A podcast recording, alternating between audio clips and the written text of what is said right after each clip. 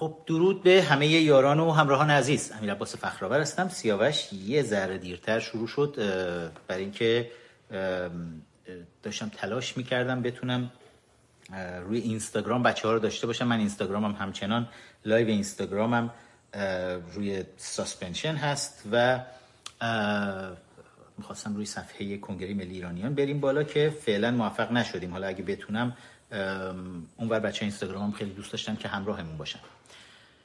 امیر عباس فخرآور هستم. سیاوش در سنای کنگره ملی ایرانیان این افتخار رو دارم که در کنار همکارانم بتونیم انعکاس دهنده صدای شما ایرانیان عزیز در سراسر کره خاک باشیم.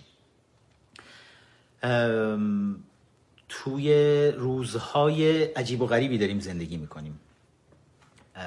اتفاقات جالبی هر روز داره رخ میده. دنیا دنیای متفاوتی شده و خب خیلی چیزها به هم ریخته خیلی معادلات بین المللی به هم ریخته.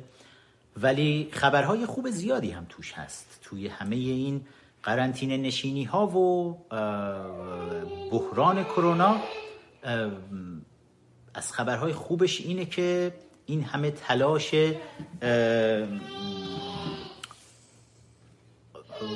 و قرقر کردن های یک جریان خاص با هدف های خاص که آی نمی‌دونم لایه اوزون سوراخ شده و فلان. اگر کوچولوی سخنران ما اجازه بده من صحبتمو بکنم. هر بار که می‌خوام صحبت بکنم سخنرانای دیگه هم می‌خوان اضافه بشن. و ولی خب توی این چند هفته ای که پروازها عملا انجام نمیشه. تمام شرکت های هواپیمایی دارن ورشکست می‌کنن. توی این چند هفته ما شاهد این هستیم که لایه اوزون داره اون آسیب دیدگیش ترمیم میشه و اعلام کردن حتی به طور کامل اون بخشی که بالای قطب شمال یا جنوب نمی‌دونم مشکلی که به وجود اومده بود ترمیم شده و چون بیشترین مشکل رو برای environment برای جو زمین به ویژه هواپیماها و سوخت هایی که این هواپیماها دارن مصرف می‌کنن. جت ها اینا به وجود آورده بودن که خیلی از این اکتیویست های جریان چپ هم با جت های شخصی خودشون دائم سفر می‌کردن تو کنفرانس های مختلف صحبت بکنن که چقدر بده که بشر داره آسیب می‌زنه به کره زمین. ولی خب خیلی از اینا داره درست میشه. متاسفانه انسان های بیگناه زیادی دارن کشته میشن. ولی یک اتفاق بسیار خوب دیگه اینه که تکلیف چین. حکومت کمونیستی چین داره روشن میشه. خودش رو بدجوری جا کرده بود تو دل دنیا. چین کمونیست. اما حالا دیگه باید خیلی تلاش بکنه بتونه به اون جایگاه خودش برسه و تقریبا غیر ممکنه. همه کسایی که دارن از نزدیک تحولات سیاسی رو دنبال می‌کنن می‌دونن که غیر ممکنه چین بتونه به اون جایگاهی که داشته برگرده. چین برای رژیم مله های حاکم بر ایران یک المنت حیاتیه. یعنی توی تمام این دورانی که الان رژیم هنوز می‌بینید تونسته خودش رو با سیلی صورتش رو سرخ نگه داره و به طور کامل شاهد از همپاشیدگی این رژیم در اثر تحریم ها نیستیم به خاطر خیانت حکومت چینه. چین با دور زدن تحریم ها به شکل های مختلف الان هم با بپا کردن یک مزارع بیت کوین مزارع مجازی بیت کوین در واقع دارن سعی می‌کنن که گردش مالی بین المللی رو که عملا به نوعی زیر کنترل ایالات متحده آمریکا هست دارن سعی می‌کنن این رو دور بزنن. چین داره از کشورهایی که تحت تحریم ایالات متحده و متحدینش قرار گرفتن مثل ایران مثل کره شمالی به نوعی خود چین ونزوئلا. داره این کشورها رو سعی می‌کنه ازشون یک شبکه‌ای بسازه که توی این شبکه دیکتاتورهای خونریز و جنایتکار بتونن از یک فضای مجازی موازی شبکه مالی بین المللی بتونن از طریق شمشهای طلا یا بیت کوین بتونن دور بزنن تحریم ها رو و این حکومت ها همچنان بتونن به مقداری از پول هایی که لازم دارن برای سر پا موندن دسترسی پیدا بکنن. اما روز به روز داره مشکل چین بیشتر و بیشتر میشه. امروز وزیر خارجه آمریکا توی روزهای گذشته بارها و بارها البته دولت آمریکا این رو اعلام کرد. پرزیدنت ترامپ توی پرس کنفرانس مطبوعاتی خودش اعلام کرد سه چهار روز پیش که اسناد بسیاری در دست هست که ویروس کرونا در آزمایشگاه ووهان منشأش از آزمایشگاه. یه لحظه اجازه بدید فکر می‌کنم دادن به من میگن که لایو اینستاگرام. بله بچه ها الان من دارم می‌بینم که نگین از اجازه بدید اگر دوباره تونستن روی اینستاگرام هم باشن من الان نمی‌دونن که من هستم اینجا. که ایشون داشته باشیم. فعلا بریم روی نگین عزیز. دوربین تو بچرخون نگین جان. آره. خب مرسی که خواهش می‌کنم. من الان این ور روی لایو یوتیوب هستم ولی خیلی اصرار داشتن بچه ها که بچه های داخل می‌خوان برنامه رو ببینن و واقعا نمی‌تونن روی یوتیوب داشته باشن. بعضی هم دسترسی به شبکه Your Time TV نداشتن. برای همین خواستن که تو اینستاگرام هم برنامه رو داشته باشیم. من برای دوستانی که از اولا یه درود بفرستم به بر و بچه های اینستاگرام. تا یه جایی همراهتون هستیم. الان لایو مشترک صفحه من هست تو اینستاگرام امیر نقطه فخرآور و صفحه رسمی کنگره ملی ایرانیان. ایرانیان نقطه congress که نگین عزیز رو داریم. نگین الان تو کابینه اجرایی هستی یا تو سنایی من از اول تو کابینه اجرایی بودم. آه اوکی. افتخاره برات یعنی؟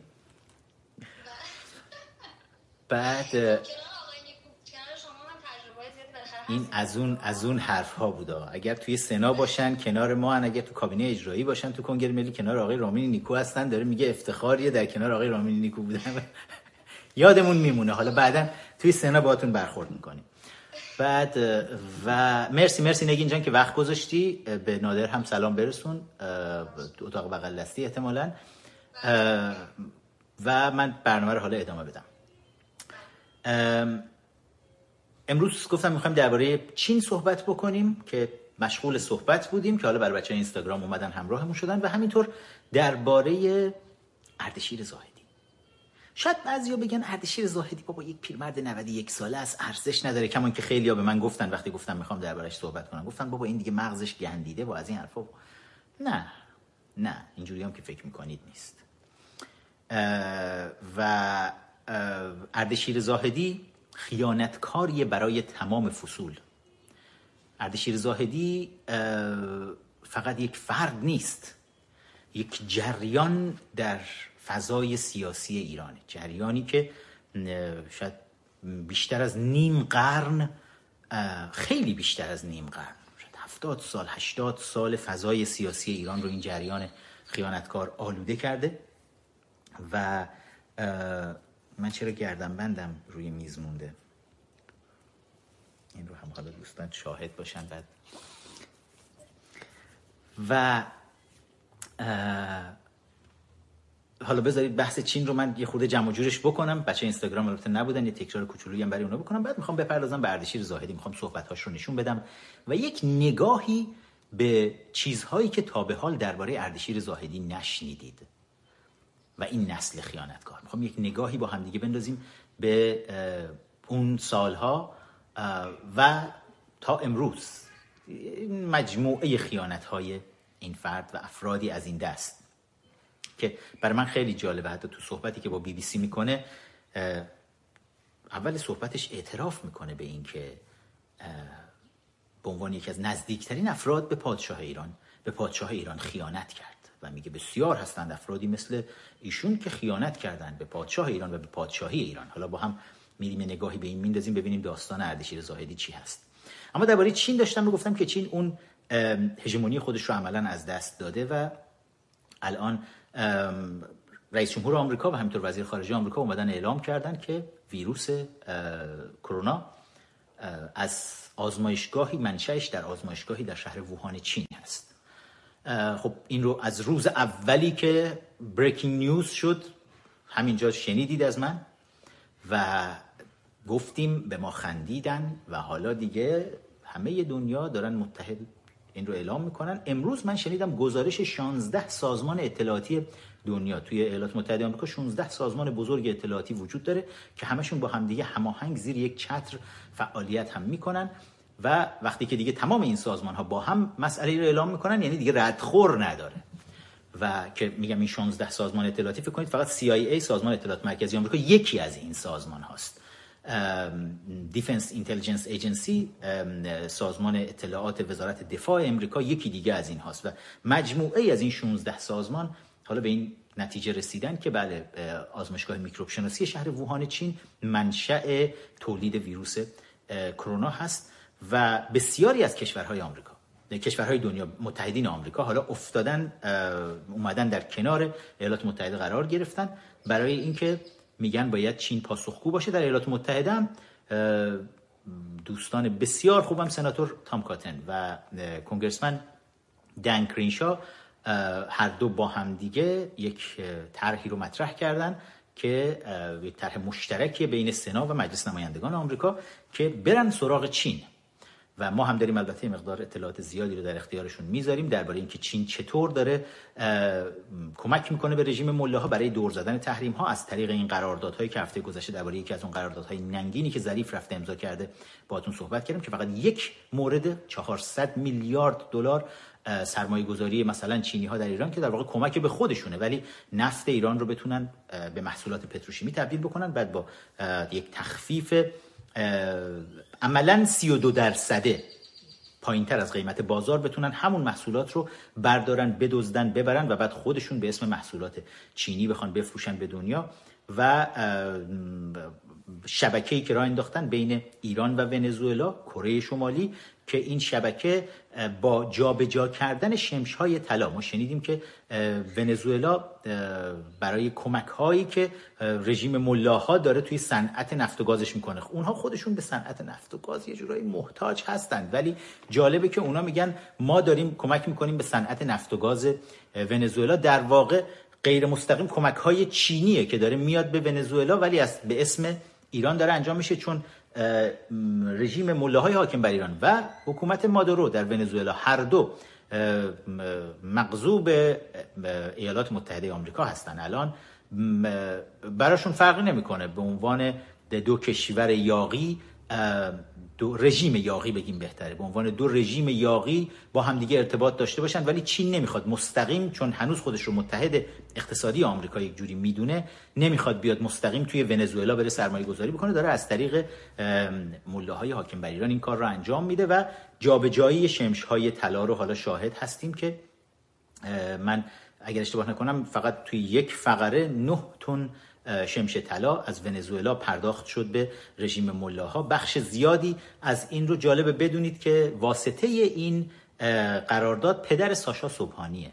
حتما ساشا صبحانی رو بر بچه اینستاگرام خوب می‌شناسن.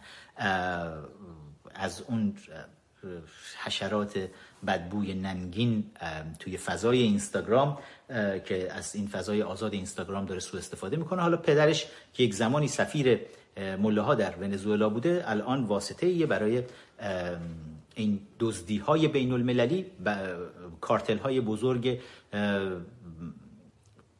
قاچاق مواد مخدر قاچاق انسان و قاچاق اسلحه از مکزیک و خود ونزوئلا حزب الله لبنان سپاه پاسداران تروریست اینا دست جمعی با همدیگه توی این جابجایی پول ها و طلاها نقش دارن. بخش بزرگیش رو خود اینها بر میدارن خارج از کشور. توی حساب های خودشون سرداران سپاه پاسداران. دیگه مال خودشون می‌دونن دیگه. هر چیزی که بتونن غنیمت بگیرن از مردم ایران.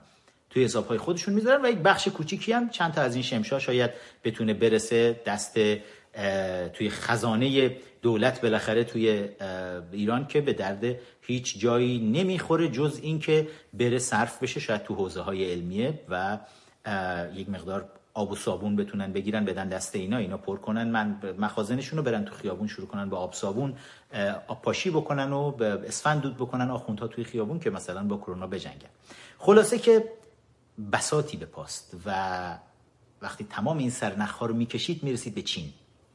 حالا چین دچار مشکل بسیار بزرگی شده. حالا همه هم امریکا هم متحدین امریکا یکی یکی دارن شکایت های خودشون رو علیه حکومت کمونیستی چین ردیف می‌کنن و چین دیگه نمی‌تونه اونجوری که اجدهای چین پرواز می‌کرد اجدهای اقتصادی چین و همه دنیا رو داشت تسخیر می‌کرد دیگه این رو باید این رویا رو با خودش به گور ببره و مشکلات بسیار زیادی خواهند داشت و حالا آخوندها هم باید بگردن و یک کشور خیانتکار دیگه پیدا بکنن که به در این حد اقتصادش بزرگ باشه مثل اقتصاد چین که بتونه بیاد و زیر بال و پر شکستشون رو بگیره که من بعید می‌دونم بتونن دوباره یک همچین چیزی رو پیدا بکنن. و حالا سر خیانتی هم که با همکاری با چین به روس ها کردن با روس ها هم یه مقدار بینشون شکراب شده و روسیه هم عملا از لحاظ اقتصادی این توان رو نداشت که بتونه بیاد توی این شرایط تحریم سنگین اقتصادی زیر بال و پر ها رو بگیره. اما داستانهای چین رو حالا ما بیشتر و بیشتر خواهیم شنید از این به بعد وقتی که هرچی بیشتر کشورها بتونن از زیر این بحران خودشون رو خارج بکنن ما شاهد خواهیم بود که شکایت های بین المللی سنگینی علیه دولت چین ردیف خواهد شد و مشکلات زیادی خواهد داشت. اما یک موضوع دیگر من حالا اشاره بکنم قبل از اینکه برم بپردازم به بحث اردشیر زاهدی چون توی اون بحث دیگه من به این یکی تلفن خودم هم احتیاج خواهم داشت و باید با بچه اینستاگرام وقت خدافزی بکنیم و درخواست بکنیم که یا بیان روی یوتیوب همراه باشن یا برن روی شبکه ماهواره Your Time و از اون طریق زنده برنامه رو ببینن.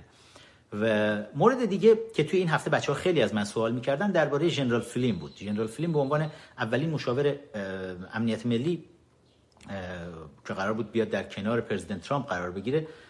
اونایی که اخبار سیاسی رو دنبال می‌کنن حتما یادشون هست تو همون روزهای اول شروع به کار دولت پرزیدنت ترامپ توی سال 2017 بحران بزرگی به پا کرده بودن. جنرال فلین یک دوست مشاور و معاون بسیار نزدیکی داره که دوست خوب ما هم هست جناب آقای بیژن کیان. از ایرانی های بسیار شرافتمند عزیز و دوست داشتنی توی اپوزیشن که خب یک موفقیت بزرگی بود برای جامعه ایرانی که تو این سطح وقتی که پرزیدنت ترامپ روی کار اومده بود مثلا بیژن کیان بتونه در کنار جنرال فلین بشینه ولی خیانتی صورت می‌گیره باور نکردنی که متاسفانه پلیس فدرال آمریکا توی این قضیه نقش داشته. رئیس سابق اف بی آی پلیس فدرال آمریکا جیمز کومی که از نوچه های به نوعی پرزیدنت اوباما بوده و تیمی که اوباما سوار کرده بودن. در دولت اوباما یعنی سوار شده بود تو سازمان های اطلاعاتی آمریکا. مثل برنن که رئیس CIA بود مثل کلپر از شورای امنیت ملی جیمز کلپر و خود کومی اینا یک مثلثی رو تشکیل داده بودن توی سازمان های اطلاعاتی آمریکا. تمام تلاششون رو می‌خواستن بکنن. بعد از اینکه ترامپ حتی انتخاب شد و نتونسته بودن جلوی انتخاب شدنش رو بگیرن یه جوری بتونن براش پرونده سازی بکنن و بکشنش پایین. یکی از افرادی که سراغش میرن تا یک انتقام شخصی هم ازش بگیرن جنرال فلین بود. جالبه بدونیم که مایکل فلین قبل از اینکه خب بیاد به تیم به کمپین ترامپ بپیونده در تابستان سال 2016 در روزهای پایانی کمپین ترامپ فلین جنرال فلین اومد پیوست به این کمپین. قبل از این رئیس Defense Intelligence Agency بود یعنی سازمان اطلاعات وزارت دفاع آمریکا. و یکی از سازمان های بسیار بسیار قدرتمند اطلاعاتی در آمریکاست. و با خیلی از مواضع جالبه بدونید که خود جنرال فلین یک دموکرات جمهوری خواه هم نیست اصلا. یک دموکرات هنوز هم دموکرات و با مواضع اوباما مشکل داشت مخصوصا سر اینکه اوباما می‌خواست ارتش آمریکا رو از عراق خارج بکنه برای قولهای انتخاباتی که داده بود که خروج ارتش آمریکا از عراق خروج زود هنگامش باعث شد که داعش بتونه سر بالا بیاره با شیطنت های روسیه و رژیم مله های حاکم بر ایران و به این شکل عملا کنترل عراق از دست همه خارج شد و تروریست ها تونستن کنترل کشور رو به دست بگیرن و کنترل دنیا رو یه جورایی به هم زده بودن که خب این یکی از تصمیماتی بود که جنرال فلیم به شدت مخالف بود با اوباما. بعد از اون اوباما تصمیم گرفت نیروها رو از افغانستان هم خارج بکنه که حالا دوباره نگرانی روی کار اومدن طالبان بالا گرفته بود و این درگیری هایی که فلین داشت با اوباما در نهایت به برکناریش از ریاست سازمان اطلاعاتی وزارت دفاع آمریکا منجر شد. ولی رؤسای بقیه سازمان های اطلاعاتی آمریکا مثل رئیس CIA من می‌بینم که اونور توی اینستاگرام قطع شد. حالا نمی‌دونم یا صدا قطع شد. فکر کنم داره حملات سنگینی هم توی اینستاگرام صورت می‌گیره. ببینم اگر تونستن بچه ها یک بار دیگه بیان بالا که میگیریمشون. اگر نه که میان این ور و قضیه رو دنبال می‌کنیم. رؤسای سازمان اطلاعاتی آمریکا مثل CIA شورای امنیت ملی مثل FBI اینا حالا دست جمعی با هم دیگه که از دوران اوباما مونده بودن می‌خواستن انتقام خودشون از جنرال فلین بگیرن به ویژه که جنرال فلین دموکراتی بود که پیوسته بود به کمپین پرزیدنت ترامپ که خیلی برای دموکرات ها این قضیه سنگین بود. و حالا که به عنوان مشاور امنیت ملی معرفی شده بود توی دولت تو دولت ترامپ توطعه سنگینی علیهش کردن. هفته گذشته اسناد و مدارکی بیرون اومد. اسناد و مدارکی که نزدیک دو سال بود قوه قضاییه ایالات متحده آمریکا و attorney general دادستان کل کشور ویلیام بار درخواست کرده بود که این اسناد و مدارک رو تحویل بده اف بی آی به attorney general که این کار رو نمی کردن اف بی این کار رو نمی کرد دو سال دست نگه داشته بود. هفته گذشته بالاخره توی این اوج بحران کرونا تصمیم گرفتن که این اسناد رو تحویل بدن و برخی از دست نوشته هایی که از مدیران ارشد اف دیده میشه توی این اسناد داره نشون میده که به همدیگه می‌گفتن بازجویی که از جنرال فلین می‌کنیم برای این نیست که ببینیم آیا واقعا خیانت کرده با روسها ارتباط داشته یا از این جور چیزها. فقط بازجویی برای اینه که وادارش کنیم گولش بزنیم تا دروغ بگه. و وقتی دروغ گفت اون وقت بیایم به این بهونه کاری بکنیم که از کار خودش اخراج بشه. و دیگه نتونه توی دولت پرزیدنت ترامپ بمونه که موفق شده بودن. این کار رو هم انجام بدن ولی الان داره این کمپین کثیفی که راه انداخته بودن حالا با این دست نوشته ها و اسناد و مدارک رو شده مطرح شده تو هیچ کدوم از رسانه های چپگرای آمریکایی که متاسفانه رسانه های سراسری آمریکا هم هستن. یک کلمه درباره این موضوع اصلا صحبت هم نمیشه. برای اینکه دارن مالکشی می‌کنن برای دموکرات ها و اون حالا کنترل اف بی آی هم برای سالها در اختیار این جریان خیانتکار چپگرای دموکرات بوده. و نمی‌خوان اونها رو خراب بکنن اصلا این رسانه های سراسری مثل ABC, NBC, CBS, CNN مثل واشنگتن پست مثل نیویورک تایمز همه اینها دست جمعی با هم دیگه دارن هی این قضیه رو میریزن زیر فرش که کسی نبینه ولی رسانه های راستگرای آمریکایی دارن دقیقا تمام این اسناد رو نشون میدن روی صفحات تلویزیون دست نوشته های مدیران اف رو دارن نشون میدن و شوک بزرگی هم به جامعه آمریکایی که دارن این اخبار رو می‌بینن وارد شده که چه خبره. پلیس فدرال آمریکا حق نداره بیاد از قدرت خودش سوء استفاده بکنه و دست به یک همچین کارهای کثیف پشت پرده بزنه. در دوره های مختلف البته اف بی آی و بقیه سازمان های اطلاعاتی آمریکا از قدرت سوء استفاده کردن و به نفع یک حزب خاص دست به همچین کارهایی زدن البته. ولی خب از اونجایی که کشور دموکراتیکه همیشه این فرصت وجود داشته که بخواد باهاشون برخورد بشه و برخوردها هم صورت گرفته. مثل الان که حالا اتورنی جنرال دادستان کل ایالات متحده قول داده که حتما پرونده های سنگینی رو برای این مدیران حالا برکنار شده از کار اف بی آی تشکیل بده و خود جنرال فلین هم شکایت سنگینی رو علیه اینها کرده. این در پاسخ دوستانی که سوال کرده بودن این ماجرای جنرال فلینچه چون تو رسانه های فارسی هم شما در این مورد نمیشنوید. در رسانه های جمهوری اسلامی که سراسر دروغ میشنوید در رسانه های فارسی هم مالکشان چین و روسیه هستند و حزب دموکرات آمریکا در نهایت. و اینها هیچ وقت نمیان اخبار درست رو به شما بگن اخبار درستی که به نفع حزب دموکرات آمریکا نباشه. اما بریم بپردازیم حالا که بچه های اینستاگرام هم با ما نیستند. بپردازیم به بحث شیرین اردشیر زاهدی. خیانتکاری برای تمام فصول. اردشیر زاهدی خب خیلی ها اردشیر زاهدی رو به عنوان پسر سرلشکر زاهدی مثلا می‌شناسن که بعد از 28 مرداد.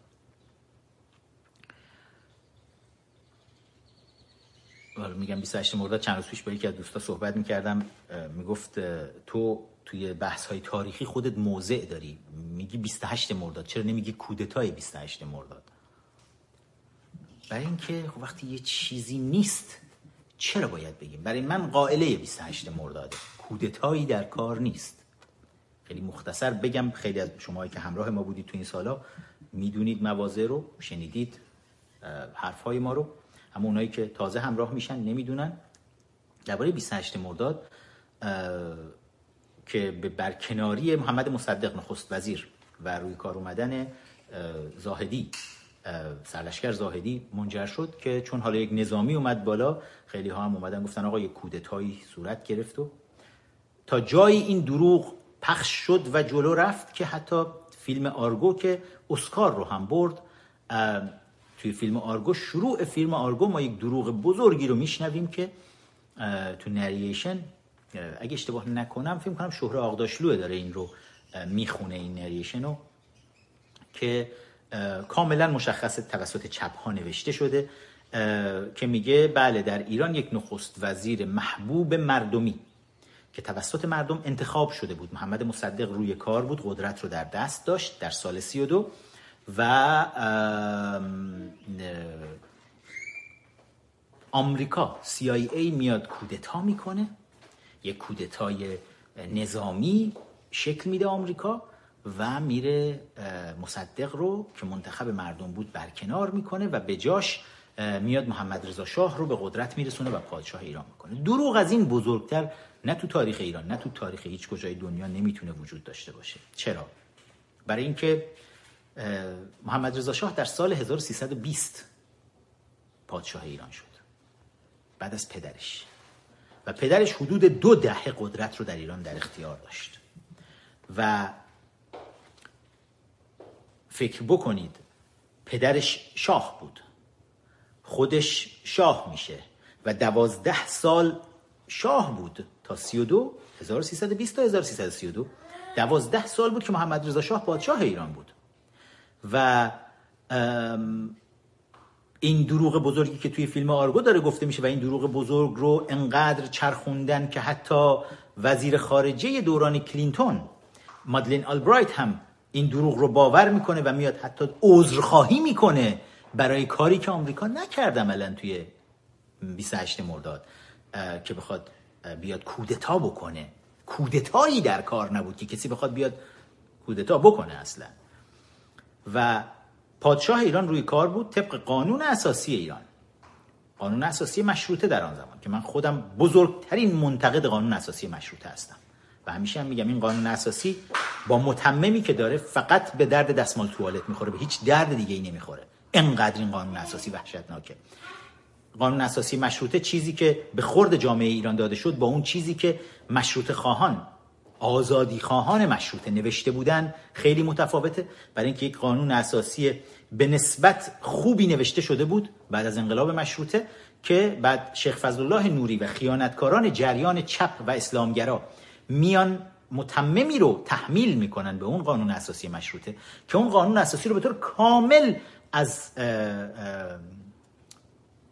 هویت خودش خالی می‌کنن و یک فاجعه ای میمونه که اون فاجعه به عنوان قانون اساسی مشروطه بر کشور حاکم میشه.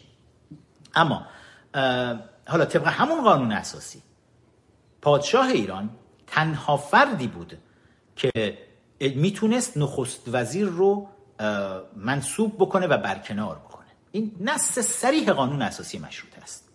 یعنی ما در طول تاریخ ایران تا امروز هیچ وقت انتخابات برای انتخاب نخست وزیر نداشتیم. بله رئیس جمهور بعد از انقلاب مارکسیستی اسلامیستی 57 رئیس جمهور انتخاب میشه ولی نخست وزیر نه. قبل از انقلاب که نخست وزیر رو پادشاه ایران انتخاب می‌کرده بعد از انقلاب هم که عملا نخست وزیر تا اون زمانی که ما نخست وزیر داشتیم توی یک فرایندی توسط رئیس جمهور و با هم، همکاری و هماهنگی با پارلمان با مجلس انتخاب می‌شد. پس ما هیچ وقت نخست وزیر منتخب مردم نداشتیم اونجوری که تو فیلم آرگو دروغ به خورد مردم داده شد و مصدق رو پادشاه ایران انتخاب کرده بود که نخست وزیر بشه. و خود پادشاه چند سال بعد تصمیم گرفت دیگه نباشه. برای اینکه مصدق خیانت کرد. سه روز قبل از 28 مرداد مصدق میاد خلاف قانون اساسی رفتار می‌کنه مجلس رو منحل می‌کنه میره رفراندوم این هیچ کدوم تو اختیارات نخست وزیر نبوده طبق قانون اساسی. ولی کاملا خلاف عمل می‌کنه و این خلاف عمل کردنهاش باعث میشه همون فردی که این رو گذاشته بود روی کار همون فرد از کار خلعش کرد. و مصدق تمکین نکرد. یعنی باز هم قانون اساسی رو زیر پا گذاشت. و اینا همه باعث شد که مردم به خیابون بریزن و 28 مرداد توی تاریخ ما شکل بگیره که بعد چپ ها دروغ های بزرگی رو درباره 28 مرداد گفتن. و حالا این پس کودتایی در کار نبود. کودتا وقتیه که شما یک سازمان نظامی رو داری حالا یا ارتش یا هر سازمان نظامی دیگه میاد بر علیه حکومتی که روی کار هست کودتا می‌کنه اون حکومت رو برکنار می‌کنه و خودش به جای اون حکومت میشینه. ما اصلا شاهد یک همچین چیزی در 28 مرداد نبودیم. پادشاه سر جای خودش نشسته بود. نخست وزیر رو که منصوب کرده بود برکنار کرد. هیچ کودتایی در کار نبود. کاملا اقدام مطابق قانون اساسی مشروطه توسط پادشاه صورت گرفته بود. حالا بعد از میگم قائله 28 مرداد. زاهدی میاد روی کار سرلشکر زاهدی. و سرلشکر زاهدی خب بعد از یه مدت پادشاه ایران از رفتارهاش راضی نبود و کنارش می‌ذاره. اما پسر سرلشکر زاهدی اردشیر زاهدی به نوعی خودش رو تحمیل می‌کنه به فضای سیاسی ایران. تحمیل کردنش هم از این جنس بود که پادشاه ایران از همسر خودش جدا میشه همسر دوم خودش سریا سریا رو بسیار دوست داشت پادشاه ایران. و از همسر خودش جدا میشه. بسیاری از کسایی که این رو تاریخ ایران رو موقع دنبال می‌کردن کسایی که نزدیکان پادشاه بودن می‌دونن که چقدر سریا رو شاه ایران دوست داشت. و حتی بعد از اینکه جدایی صورت گرفت به خاطر اینکه چون پسر نتونسته بود بیاره سریا این اتفاق افتاده بود که ای کاش شاه این کار رو نمی‌کرد. ای کاش خب اینا چندین بار دست برده بودن توی قانون اساسی همون مشروطه. حالا اگر یک بندش رو هم عوض می‌کردن و به جای اون فرزند زکور که نوشته بود حتما باید پسر باشه تا بتونه جانشین شاه بشه اون رو دست می بردن و میذاشتن که دخترها هم بتونن. اینجوری شاید دختر شاه می‌تونست بیاد بالا و خیلی از مشکلاتی که برای همه مردم ایران پیش اومد پیش نمی اومد اما اطرافیان شاه میان دورش رو می‌گیرن بهش پیشنهاد می‌کنن که از سریا جدا شو و با دختر دیگه ازدواج کن که بتونه پسر بیاره. و این میشه که کسانی مثل اردشیر زاهدی بازارشون گرم میشه. اردشیر زاهدی میشه گفت اولین مأموریت مهمی که داره انجام میده قبل از اینکه هیچ کدوم از سمت‌های رسمی خودش رو بگیره اینه که دنبال همسر سوم برای پادشاه ایران داره میگرده. با کسانی که مسئول دانشجویان ایرانی توی اروپا هستند دائم در تماس هست و می‌خواد که دختران ایرانی رو که توی کشورهای مختلف اروپایی حالا دارن تحصیل می‌کنن اینها رو توی جشنهایی که پادشاه میره سر می‌زنه به این کشورهای اروپایی بیارن جلوی پادشاه پادشاه ببینه کدوم رو میپسنده. و اردشیر زاهدی دنبال این قضیه میفته. همزمان فردی به اسم اسفندیار دیبا. اسفندیار دیبا که از نوکران دربار قاجار هست. دقت بکنید. خود محمد مصدق مصدق السلطنه از شاهزاده های قجریه که از دلایل مخالفتش با رضا شاه و اینکه پادشاهی ایران منتقل بشه از قاجار به پهلوی این بود که مصدق خودش از قاجار بود و نمی‌خواست قاجارها برن. و بعد از اون هم تا آخرین روزی که پادشاه ایران رضا شاه در ایران حضور داشت مصدق در مجلس خیانت می‌کرد به پادشاه ایران به رضا شاه و سنگ اندازی می‌کرد. و بعد از اینکه ارتش سرخ شوروی و ارتش انگلستان ایران رو اشغال کردن در جریان جنگ جهانی دوم و به این بهانه که آلمانی ها مستشاران آلمانی توی ایران زیاد هستن و الان ایران داره کمک می‌کنه به آلمان توی جنگ جهانی دوم به این بهانه اومدن ایران رو اشغال کردن. ارتش سرخ شوروی از شمال وارد شد ارتش بریتانیا از غرب و جنوب وارد شد و جنایات بسیاری رو انجام دادن. اما نامه ای که مصدق به سفیر کبیر شوروی ماکسیموف می نویسه توی سال 1323 سه سال بعد از تبعید پادشاه ایران رضا شاه و خوشحالی درونی خودش رو از این که ارتش سرخ شوروی وارد ایران شد و پادشاهی رضا شاه رو نقطه پایان برش گذاشت. این اون اوج نفرت و کینه مصدق و سلطنه قاجار رو داره از رضا شاه پهلوی نشون میده. حالا فکر بکنید دسته دیگه ای از قاجارها که از نوکران دربار قاجار هستن دیباها. اینا میان وسط. اسفندیار دیبا دندان پزشک بود در دربار قاجار. خانوادگی اونجا حضور داشتن. نقش گسترده هم توی دربار قاجار داشتن. و میاد سراغ اردشیر زاهدی. و از اردشیر زاهدی می‌خواد که میگه آره حالا که پادشاه ایران دنبال همسر داره میگرده برای خودش. یکی از گزینه هایی که جلوش بذارید لطفا می‌تونید برادرزاده من رو پسر برادرزاده من در واقع بیارید براش مطرح بکنید که در فرانسه است در پاریس. دختری به اسم فرح دیبا. و این رو اردشیر زاهدی می‌ذاره توی لیست خودش که این قضیه بررسی بشه. همزمان بذارید حالا که دارم بهتون میگم بذارید اصل سند رو بیارم با هم یک نگاهی به سند بکنیم. می‌خوام ببینیم که با چه نوع اردشیر زاهدی طرف هستیم. یک لحظه همراه باشید.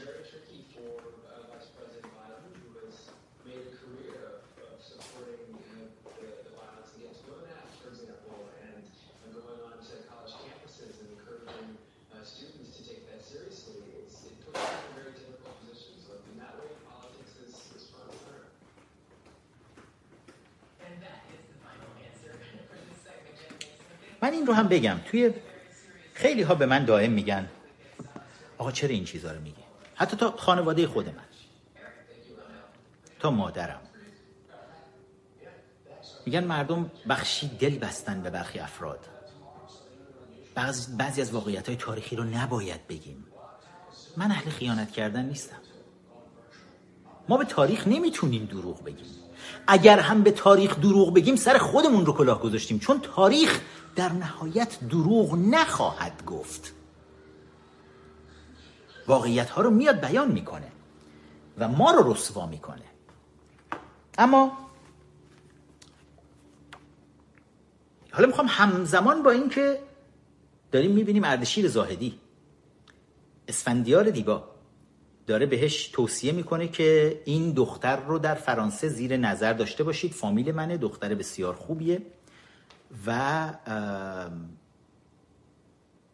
دیباها هم از سادات تبا تبایی دیبا از خانواده های روحانی میگم بسیار نزدیک به دربار قاجار بودن و روحانیت توی این خانواده ریشه بسیار عمیقی داشته تا شما می‌تونید ریشه رو در پایگزاران حوزه های علمی در ایران می‌تونید از این سادات تباتبایی دیبا پیدا بکنید. و حالا اردشیر زاهدی میاد تو کشورهای مختلف اروپایی رفتن تلاش های خودشون داشتن می‌کردن. توی انگلستان یک فردی رو می‌بینن یک دختر خانومی رو. بعد مشخص میشه اون دختر خانوم میاد یه مدت هم توی دربار با پادشاه ایران ملاقات می‌کنه. پادشاه خوشش میاد میگه خب دختر خوشگلیه خوش سر زبونه خوش قد و بالاست و میاد و ولی بعد با ملکه مادر این دختر توی دربار مشکل پیدا می‌کنه و نمی‌تونن با هم بسازن و دختر میره. بعد توی فرانسه حالا ببینیم توی فرانسه چه اتفاقی رخ میده. تو فرانسه سری می‌زنیم به آرشیو کاگ‌ب که من توی کتاب رفیق آیت‌الله درباره این آرشیو براتون نوشتم.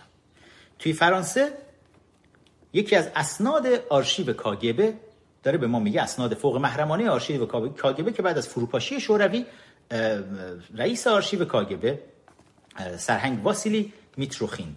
اینها رو میاره بیرون و اینا الان توی انگلستان یک آرشیو بزرگی براشون شکل گرفته. صفحه 171 از این کتابی که توسط سازمان اطلاعات انگلستان در واقع تایید میشه و منتشر میشه از آرشیو رسمی کاگبه میگه The KGB also claimed to have influence the Shah's choice of his third and last wife, the 21 years old Farah Diba, uh, whom it wrongly believed and believed had communist uh, sympathies. The center posted that while Mrs. Diba was an architect student in Paris, a KGB agent had persuaded the Iranian cultural attaché Jahangir Tafazuli to introduce her to the Shah. خب ببینیم چی میگه. عینا کلمه به کلمه رو من براتون از این سند کاگبه بخونم. میگه the KGB also claim میگه کاگبه این اداره داره که روی تأثیر داشته.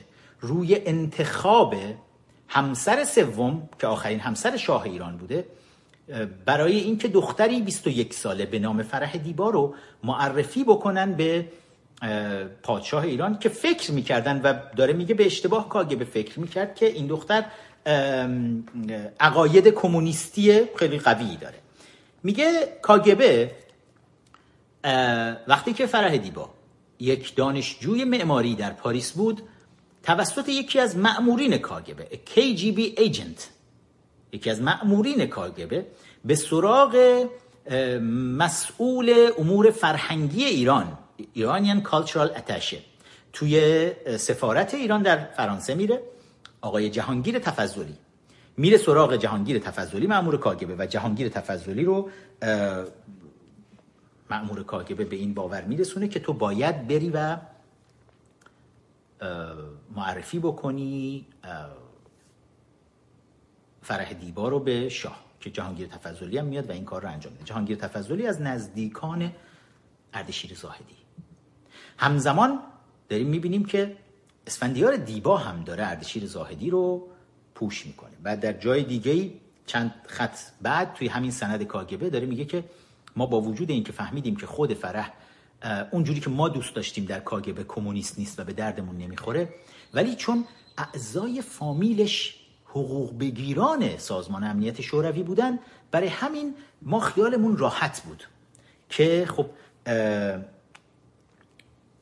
می‌تونیم خیلی نفوذ داشته باشیم از طریق کاگبه توی دربار ایران از این به بعد. و اعضای فامیل رو داره اشاره می‌کنه تصور بکنید که از خود اسفندیار دیبا که چه روابطی داره چقدر از دربار قاجار تا اینجا همینجوری همراه اینها هست تا محمد علی قطبی دایی فرح دیبا که میاد و مسئول پیمانهای سازمان برنامه کشور میشه. عبدالرضا قطبی پسردایی فرح دیبا که مدیر عامل رادیو تلویزیون ایران میشه.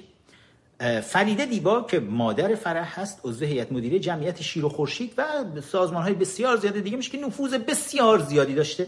توی دربار لوئیز صمصام بختیاری که به اسم لوئیز قطبی میشناسیمش. زندایی فرح که ندیمه مخصوص فرح میشه و بعدها توی جریانات انقلاب لویز سمسام بختیاری در خیانت انقلاب 57 نقش بسیار پررنگی داشته. بسیار پررنگ. که شاپور بختیار که خواهرزادش هست خواهرزاده لویس سمسان بختیاری رو تحمیل می‌کنن به شاه. در جلسه محرمانه ای که تو منزل لویس سمسان بختیاری مادر رضا قطبی. جلسه محرمانه ای که اونجا گذاشته میشه. رضا قطبی رئیس تلویزیون ملی اونجا حضور داره. پسر دایی فرح. خود فرح محرمانه با لباس مبدل میاد تو این جلسه میشینه برای 6 ساعت. و تو این جلسه شاهپور بختیار رو انتخاب می‌کنن و بهش میگن شرطی که می‌خوای بذاری. و این شرط رو لویس سمسان بختیاری که داره انتقام فامیل خودش رو از ایل بختیاری که توسط رضاشاه سرکوب شدن داره اون انتقام رو حالا از پهلوی ها می‌گیره. لویس سمسان بختیاری و رضا قطبی پسرش به فرح میگن که باید این شرط گذاشته بشه و این شرط رو با هم برای بختیار مطرح می‌کنن که آقای شاپور بختیار تو عددی نیستی. ما می‌خوایم تو رو بیاریم نخست وزیرت بکنیم. ولی یک شرط باید برای پادشاه ایران بذاری. باید بگی شرط این که من نخست وزیر رو قبول بکنم اینه که پادشاه ایران باید از کشور خارج بشه و نایب السلطنه فرح دیبا می‌تونه بمونه که فرح دیبا فامیل خود شاپور بختیاره حالا. فکر بکنید فرح دیبا پسر داییش رضا قطبیه و شاپور بختیار پسر خاله رضا قطبیه. یعنی با واسطه رضا قطبی فرح دیبا فامیل شاپور بخت و هیچ کس این چیزها رو نمی‌دونسته. این اتفاقاتی که اون پشت داره صورت می‌گیره کی هستن شاپور بختیار رو معرفی کرد؟ و بعد همین افراد میرن توی دربار و به پادشاه ایران اینجوری میقبولونن توی پاییز سال 1357 به پادشاه ایران سید حسین نصر و رضا قطبی و فرح دیبا میگن که شاپور بختیار یکی از چهره ها و مهره های بزرگ جبهه ملی ایرانه و این اعتراضاتی که دارید می‌بینید این اعتراضات در نتیجه کودتای 28 مرداد به وجود اومده. پادشاه. دروغ های بزرگی که میگن به پادشاه ایران. و میگن شما اگر شاپور بختیار رو که یکی از مخالفین و یکی از مهره های کلیدی جبهه ملیه بیاری بذاری نخست وزیر جبهه ملی عملا میاد همراه میشه و ما می‌تونیم مشکلات کشور رو حل بکنیم. شما هم یه مدت از کشور خارج شو پادشاه. بعد نایب السلطنه فرح قدرت رو اینجا در دست داره. و شما می‌تونی بعد برگردی بیای و کنترل همه چیز رو دوباره خودت به دست بگیری. پادشاه ایران اینا در واقع جنسی رو جنس بنجلی رو به پادشاه ایران میفروشن. شاپور بختیار رو. ما شاهد بودیم بعد از اینکه شاپور بختیار به نخست وزیری انتخاب شد نه فقط جبهه ملی حمایتی ازش نکرد که حتی حملات بسیار سنگینی رو به شاپور بختیار کرد که تو اصلا کی هستی؟ حتی شاپور بختیار وقتی اومد بالا عکس بزرگ مصدق رو کنار خودش گذاشت پشت خودش گذاشت ولی فایده ای نداشت. سی و چند روز بیشتر دولتش دووم نیورد. برای اینکه این فقط یک مرحله از بازی روس ها بود اون زمان. تا بتونن پادشاه رو وادار بکنن از کشور خارج بشه. چون بخش بزرگی از بازی روس ها این بود که محمد رضا شاه باید پاشو از کشور بذاره بیرون. چون اگر از کشور پاشو بذاره بیرون ارتش از هم میپاشه. فرمانده ها نمی‌دونن از کی باید دستور بگیرن و قانون اساسی مشروطه هم خیانتکارانه اومده تمام قدرت رو داده دست شاه و وقتی شاه نباشه کشور توهی میشه از فرد تصمیم گیر و اون وقت فضا باز میشه برای اینکه روسیه شیطنت بعدی خودش رو بیاد صورت بده. روسیه عملا از ملکه ایران فرح دیبا استفاده می‌کنه برای اینکه پادشاه رو بزنه و بعد به خود ملکه ایران هم خیانت می‌کنه. بعد به خودشون هم میگه شما برید بیرون. ما خودمون یه سرباز داریم. آخوندهای تعلیم دیده توسط روس ها اونا رو می‌خوایم بیاریم بذاریم روی کار. خب با هم دیگه دوباره چون خیلی پیچیده شد یه بار دیگه با هم دیگه نگاه می‌کنیم. عملا اینو بهتون بگم. در سال 57 هیچ انقلابی صورت نگرفت. من قبلا هم اینو توی live های خودم گفتم. انقلابی صورت نگرفت. هیاهویی در یک فنجان. به وجود آوردن طوفان در فنجان بود. ولی پادشاه ایران رو گذاشته بودن وسط این فنجان که همه این طوفان فکر می‌کرد واقعیه. صدا و سیما یعنی تلویزیون ملی ایران پسر دایی فرح اونجا نشسته دائم داشت فریاد می‌زد.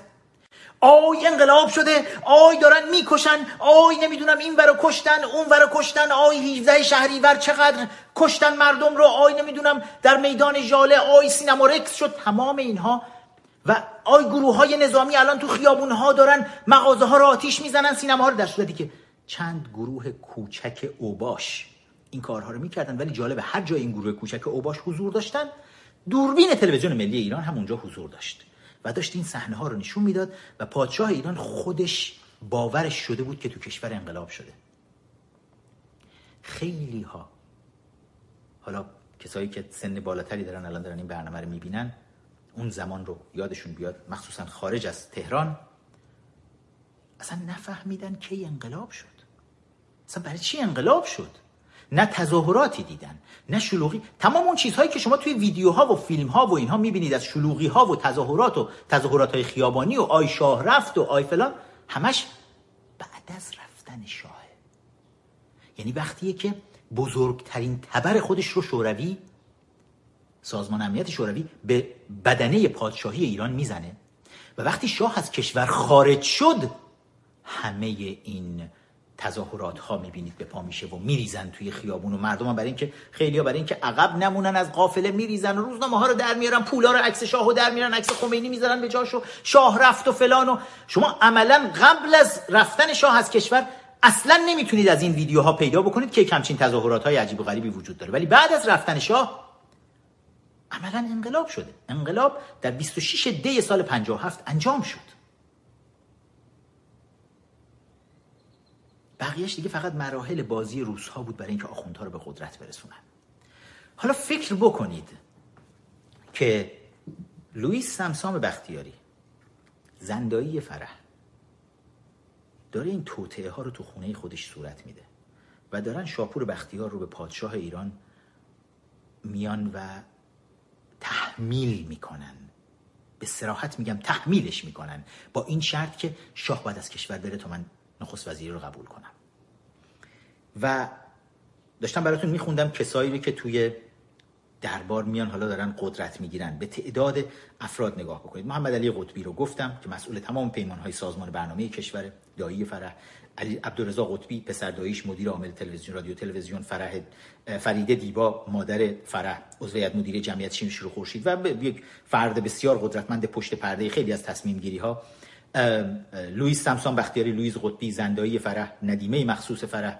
عادله دیبا باز هم یکی دیگه از ندیمه های فرح. دکتر اسفندیار دیبا عموی فرح رایزن اقتصادی ایران در پاریس. این اسفندیار دیبا همون کسیه که از دوره قاجار حضور داره و اسفندیار دیبا همون کسیه که میاد به اردشیر زاهدی فرح رو معرفی می‌کنه میگه فلان. و ما توی اسناد محرمانه کاگبه داریم میشنویم که فامیل فرح دیبا حقوق بگیران سازمان امنیت شوروی هستند و سازمان امنیت شوروی از طریق اینها داره ارتباط برقرار می‌کنه و میاد جهانگیر تفضلی رو که از آشنایان اردشیر زاهدیه و مسئول دانشجویان ایرانی فرانسه است جهانگیر تفضلی رو میارن رو سازمان امنیت شوروی دست فرح رو می‌ذارن تو دستش که ببر دستش رو بذار تو دست پادشاه ایران و پادشاه ایران این رو به عنوان همسر سوم خودش انتخاب بکنه.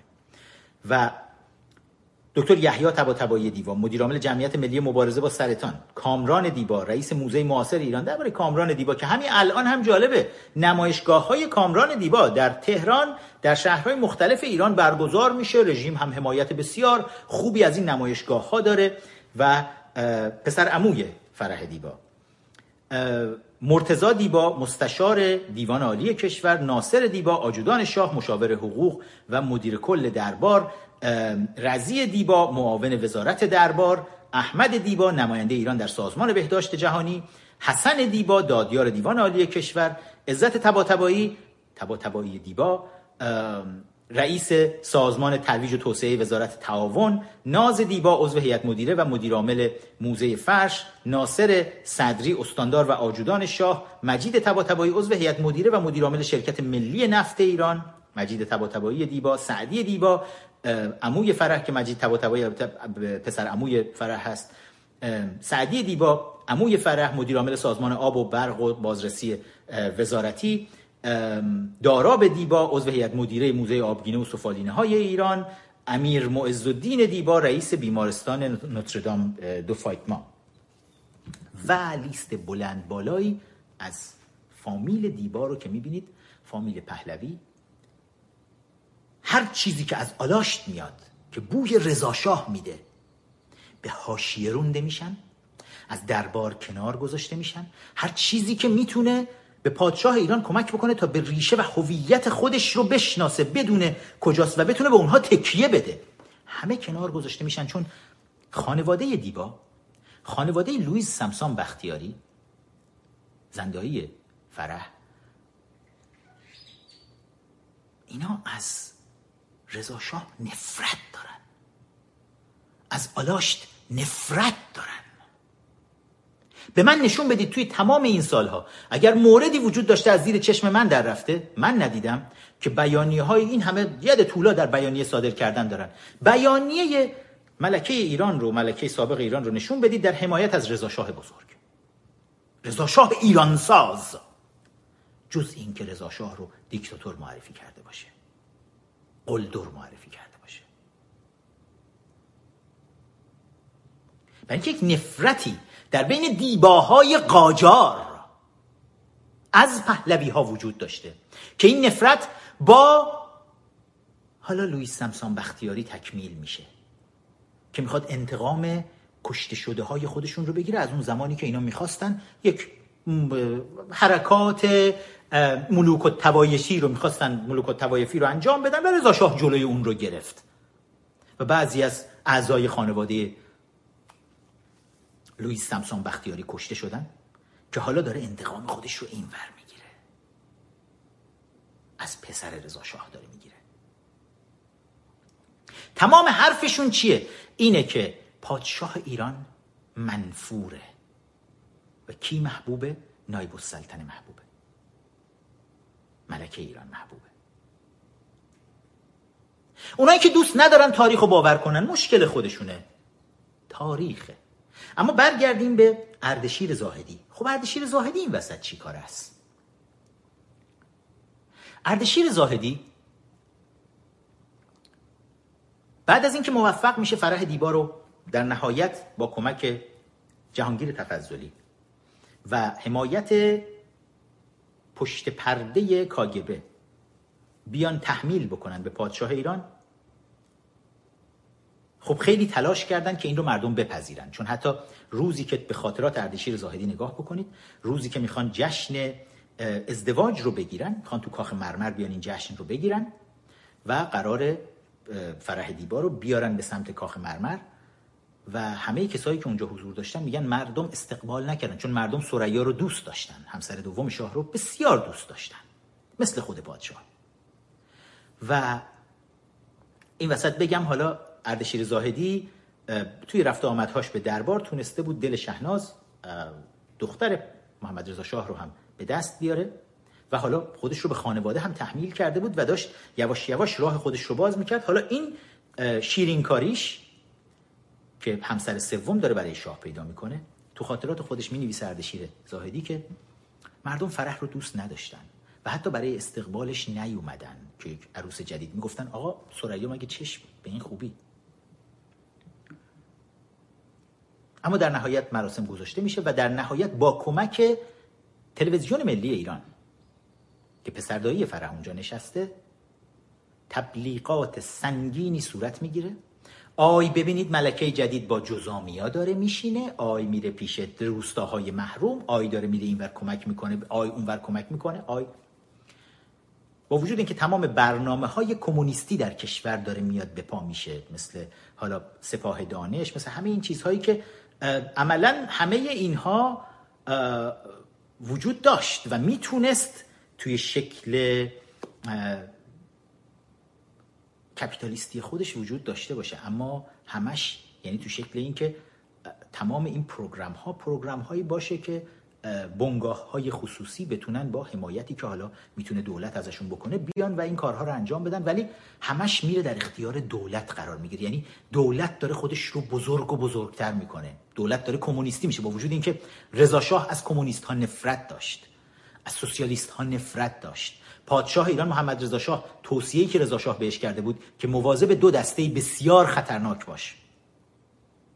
آخوندهایی که دست نشانده انگلیس ها هستند و کمونیست هایی که دست نشانده روس ها هستند. این دو دسته رو مواظب باش. ولی هر دو دسته دوتا مار به هم میتنن کمونیست ها و اسلامگراها. و می‌بینیم در خانواده دیبا میان تو اتاق خواب شاه. این مار دو سر. و عملا تمام برنامه های کشور رو به سمت کمونیستی شدن می‌بره. خاطر علاقه ای که حالا به جریان چپ وجود داشته توی این خانواده دیبا.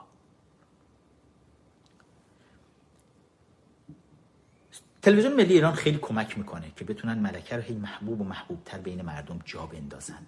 جزوی از برنامه بود که شاه هی منفور نشون داده بشه و ملکه محبوب نشون داده بشه. بعد از اینکه ازدواج صورت می‌گیره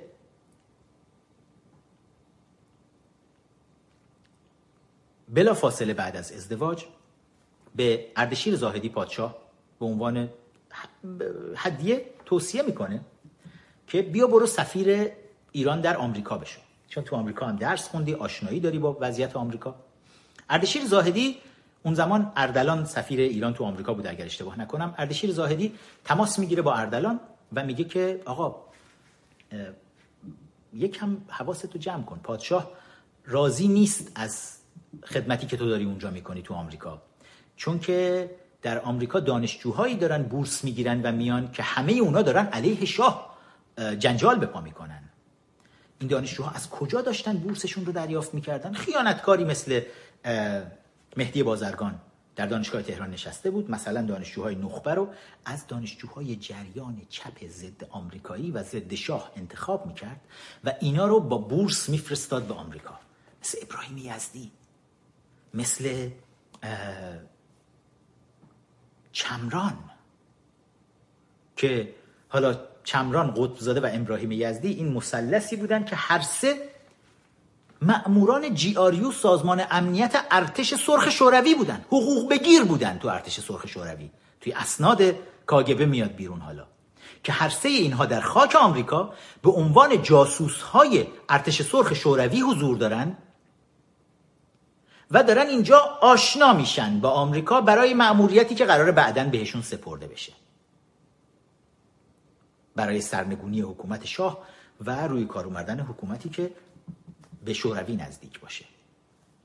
اینجور دانشجوها توی آمریکا حضور دارن. شاه ناراضیه. از سفیر ایران ناراضیه که چرا اصلا اینا رو دارید میارید بهشون؟ چون شاه که به اینا بورس نمی‌داد بورس دولتی. استادان خیانتکاری مثل بازرگان داشتن اینا رو انتخاب می‌کردن. با وزارت خارجه ایران داشتن هماهنگ می‌کردن و در نهایت مثلا سفیر ایران در آمریکا بود که هماهنگی ها رو برای گرفتن ویزا و بورس و همه اینا داشت براشون انجام می‌داد. و پادشاه می‌گفت چرا اینقدر ولنگوازه؟ حق داشت پادشاه ایران. که کیان اینایی که دارن میرن آمریکا؟ و همه دشمنای پادشاهی ایرانن. ولی دارن از پول بورس پادشاهی ایران استفاده می‌کنن. این رو اردشیر زاهدی سال 38 39 به سفیر ایران توی آمریکا میگه میگه حواستو جمع کن دانشجوها رو یکم قربال بکنید اینا. کیان دارید میارید؟ بعد از اون از سال 1341 که اردشیر زاهدی تصمیم می‌گیره بیاد بره انگلستان و تا سال 1345 میشه سفیر ایران در انگلستان. تا 45 از 22 دی سال 45 به عنوان وزیر خارجه میاد میشینه توی قدرت تا 21 شهریور سال 1350 که اردشیر زاهدی وزیر خارجه است. و تو این دوره اتفاقات بسیار زیاد عجیب غریبی داره رخ میده. تعداد دانشجویان ایرانی مخالف شاه خارج از کشور بسیار بیشتر دارن میشن. تا جایی که شما نگاه بکنید کنفدراسیون دانشجویان ایرانی نسل قدیم داره شکل می‌گیره می‌بینید تقریبا اکثریت این دانشجوها بورسیه دولتن. با بورسیه شاهنشاهی ایران دارن میان اما ایده های ماویستی کمونیست های چینی و مارکسیستی کمونیست های روسی داره قلقل می‌کنه توی این دانشجویان بورسیه خارج از کشور. و همه هم این پول پادشاهی ایران رو می‌گیرن میان خارج از کشور هم غمشون اینه چجوری این پادشاهی رو سرنگون کنن. وزیر خارجه کیه؟ اردشیر زاهدی. ولی جالبه هدف سرنگون کردن پادشاهی ایران نیست. هدف سرنگون کردن پادشاه ایرانه. که محمد رضا شاه سرنگون بشه. پادشاهی ایران بمونه نایب السلطنه قدرت رو به دست بگیره. که حالا نایب السلطنه کیه؟ مجلس مؤسسان بادمجون ها هفته گذشته نمی‌دونم یادتون هست یا نه. تو چند مرحله که مجلس مؤسسان بادمجان ها در ایران شکل دادن یکی از این مجلس مؤسسان بادمجان های دور قابچین توی قانون اساسی مشروطه میاد اضافه می‌کنه که آقا چجوری حالا بتونن اینا فرح دیبا رو بکنن نایب السلطنه ایران. و حالا تمام تلاش های اردشیر زاهدی داره حول این محور میچرخه به عنوان وزیر خارجه که شاه باید بره. پادشاهی ایران بمونه ملکه فرح باشه. دورش هم رفته حالا توی انگلستان سفیر ایران تو انگلستان بوده دیده اونجا بله ملکه زن چقدر خوب می‌تونه کشور رو هدایت بکنه و بعد وزیر خارجه است داره زمینه رو فراهم می‌کنه. معمولا وقتی که توی وزارت خارجه شما میری سمت بالای بالا رو می‌گیری دیگه پله پایین نمیایی خیلی اصلا من ندیدم این اتفاق رخ بده جایی راستش. اگر دیدید یادآوری بکنید به من. تو وقتی میری وزیر میشی وزیر خارجه میشی دیگه به عالی ترین سطح توی وزارت خارجه رسیدی. بعد از اون یا باید بری نخست وزیر بشی یه پله بری بالاتر یا اینکه بری شاه بشی دیگه تو کشور حالا پادشاهی. دیگه پایین نباید بیای. یا حالا اگر یک شغل تشریفاتی می‌خوای بری توی سنا مثلا بشینی سناتور بشی. ولی معمولا رسم اینه وقتی وزیر خارجه شدی دیگه بازنشست میشی بعد از پایان دورت میای میشینی کتاب می‌نویسی از حقوق بازنشستگی مزایا سفرهای بین المللی تعریف کردن خاطرات سخنرانیات لذت می‌بری. ولی به شکل عجیبی بعد از اینکه وزیر خارجه شده اردشیر زاهدی درخواست می‌کنه که دوباره برگرده بشه سفیر ایران توی آمریکا. که خیلی عجیبه این قضیه. یک پله خودش رو می‌کشه پایین. پادشاه ایران هم موافقت می‌کنه و از سمت وزارت خارجه اردشیر زاهدی میاد به عنوان سفیر ایران توی آمریکا. مشغول فعالیت میشه. حالا آمریکا برای مرحله پایانی عملیاتی که روس ها دارن پیاده می‌کنن خیلی مهمه. چون متحد بزرگ پادشاه ایران ایالات متحده آمریکاست. و در داخل خاک آمریکا باید گرایشهایی تا ضد پادشاه رواج پیدا بکنه. اردشیر زاهدی از 16 اسفند سال 1351 تصور بکنید شهریور 1350 وزارت امور خارجش به پایان می‌رسه و شش ماه بعد حدودا 16 اسفند 1351 میاد تا 22 بهمن 57 به عنوان سفیر ایران توی آمریکا حضور داره. به عنوان سفیر ایران تو آمریکا چه کارهایی داره انجام میده؟ داره دانشجویان ایرانی رو بهشون ویزا میده که اکثرشون یا مارکسیست های تندروی ضد شاه هستند یا اسلامگرایان تندروی ضد شاه هستند.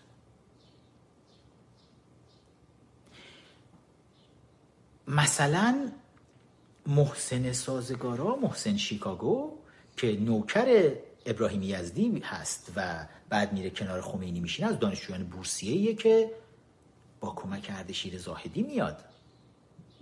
میره توی شیکاگو که هیچ وقت هم درسش تموم نمیشه. ولی با دیپلم خودش همیشه دکتر معرفی می‌کنه. چون تازه شروع کرده بود دو ترم خونده بود که ابراهیم یزدی بهش زنگ زد گفت پاشو بیا نوفل شاتو. و اینجا به احتیاج داریم.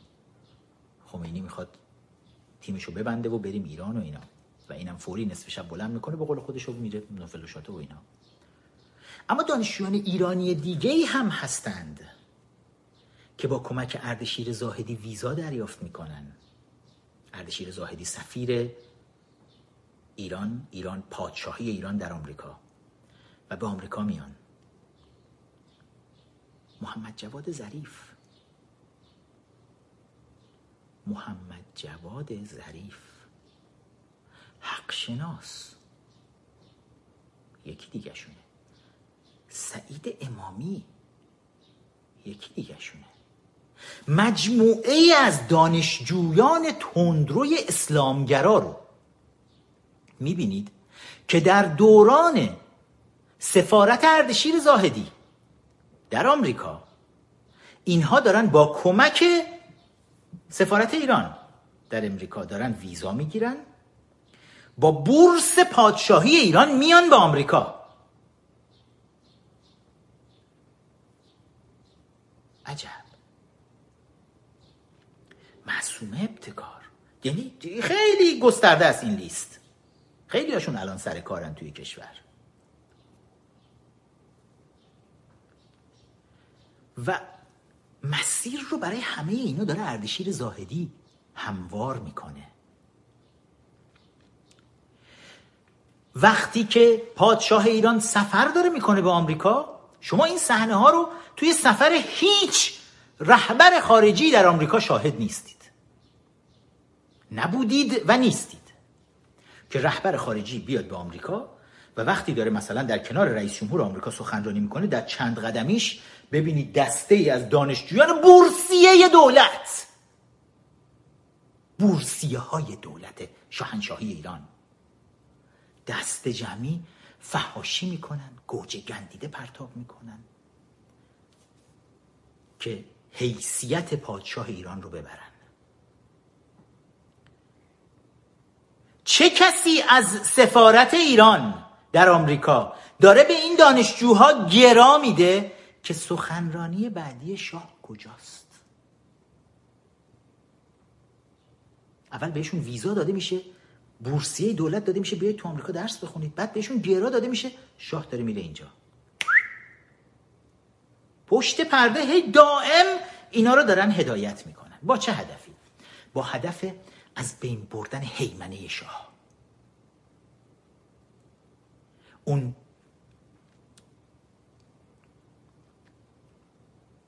فرح ایزدی اون کاریزما حالا تعریف کاریزما همون فرح ایزدیه. اون باید بشکنه. شما فکر بکنید مثلا خامنه ای بخواد سفر بکنه بیاد آمریکا بعد یه عده از دانشجوهای مخالف بیان وایسن خامنه ای وایساده سخنرانی بکنه وایسن فوش خار مادر بهش بدن. دیگه می‌تونه بگه من مقدسم؟ همه چیز میشکنه میریزه پایین. و این چیزها رو شاه به چشم داشت می‌دید باورش نمی‌شد. این همه دانشجوی ایرانی نمک نشناسی که دارن بورس دولت دریافت می‌کنن میان آمریکا و اینجا دارن نمکدون میشکنن. دارن میان همه هم تو قالب می‌بینی کنفدراسیون غیر کنفدراسیون دانشجویان انجمنهای اسلامی همه دارن ردیف میشن میان با بلنگو کاملا هماهنگ شده و ارگانایز شده توسط سفارت ایران در آمریکا. علیه پادشاه ایران. ولی جالبه نه علیه پادشاهی ایران. یک تاریخی رو می‌خوام به خاطر داشته باشید. اردشیر زاهدی بارها و بارها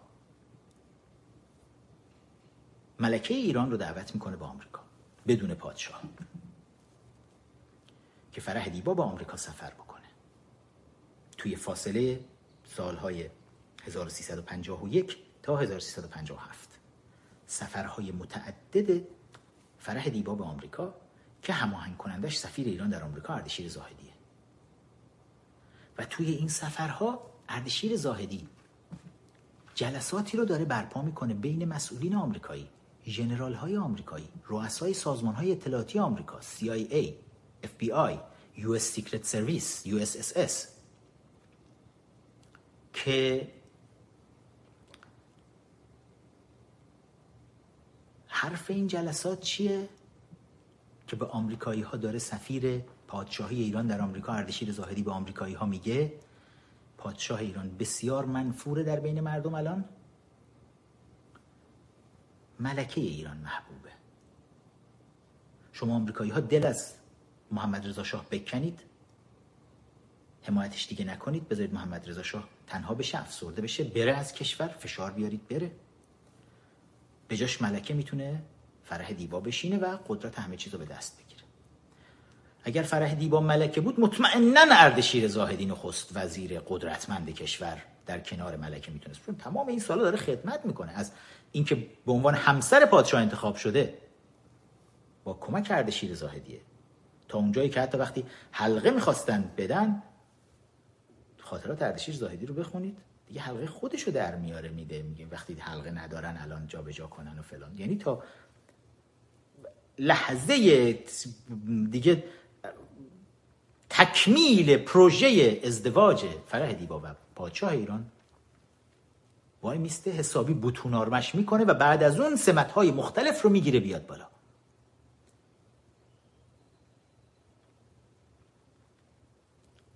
جلسه ای که ششم ژانویه 1978 درست یک سال قبل از انقلاب. اردشیر زاهدی. هماهنگ می‌کنه برای فرح دیبا ملکه ایران که بیاد به واشنگتن و با رئیس CIA رئیس FBI و رئیس US سیکرت سرویس ملاقات بکنه.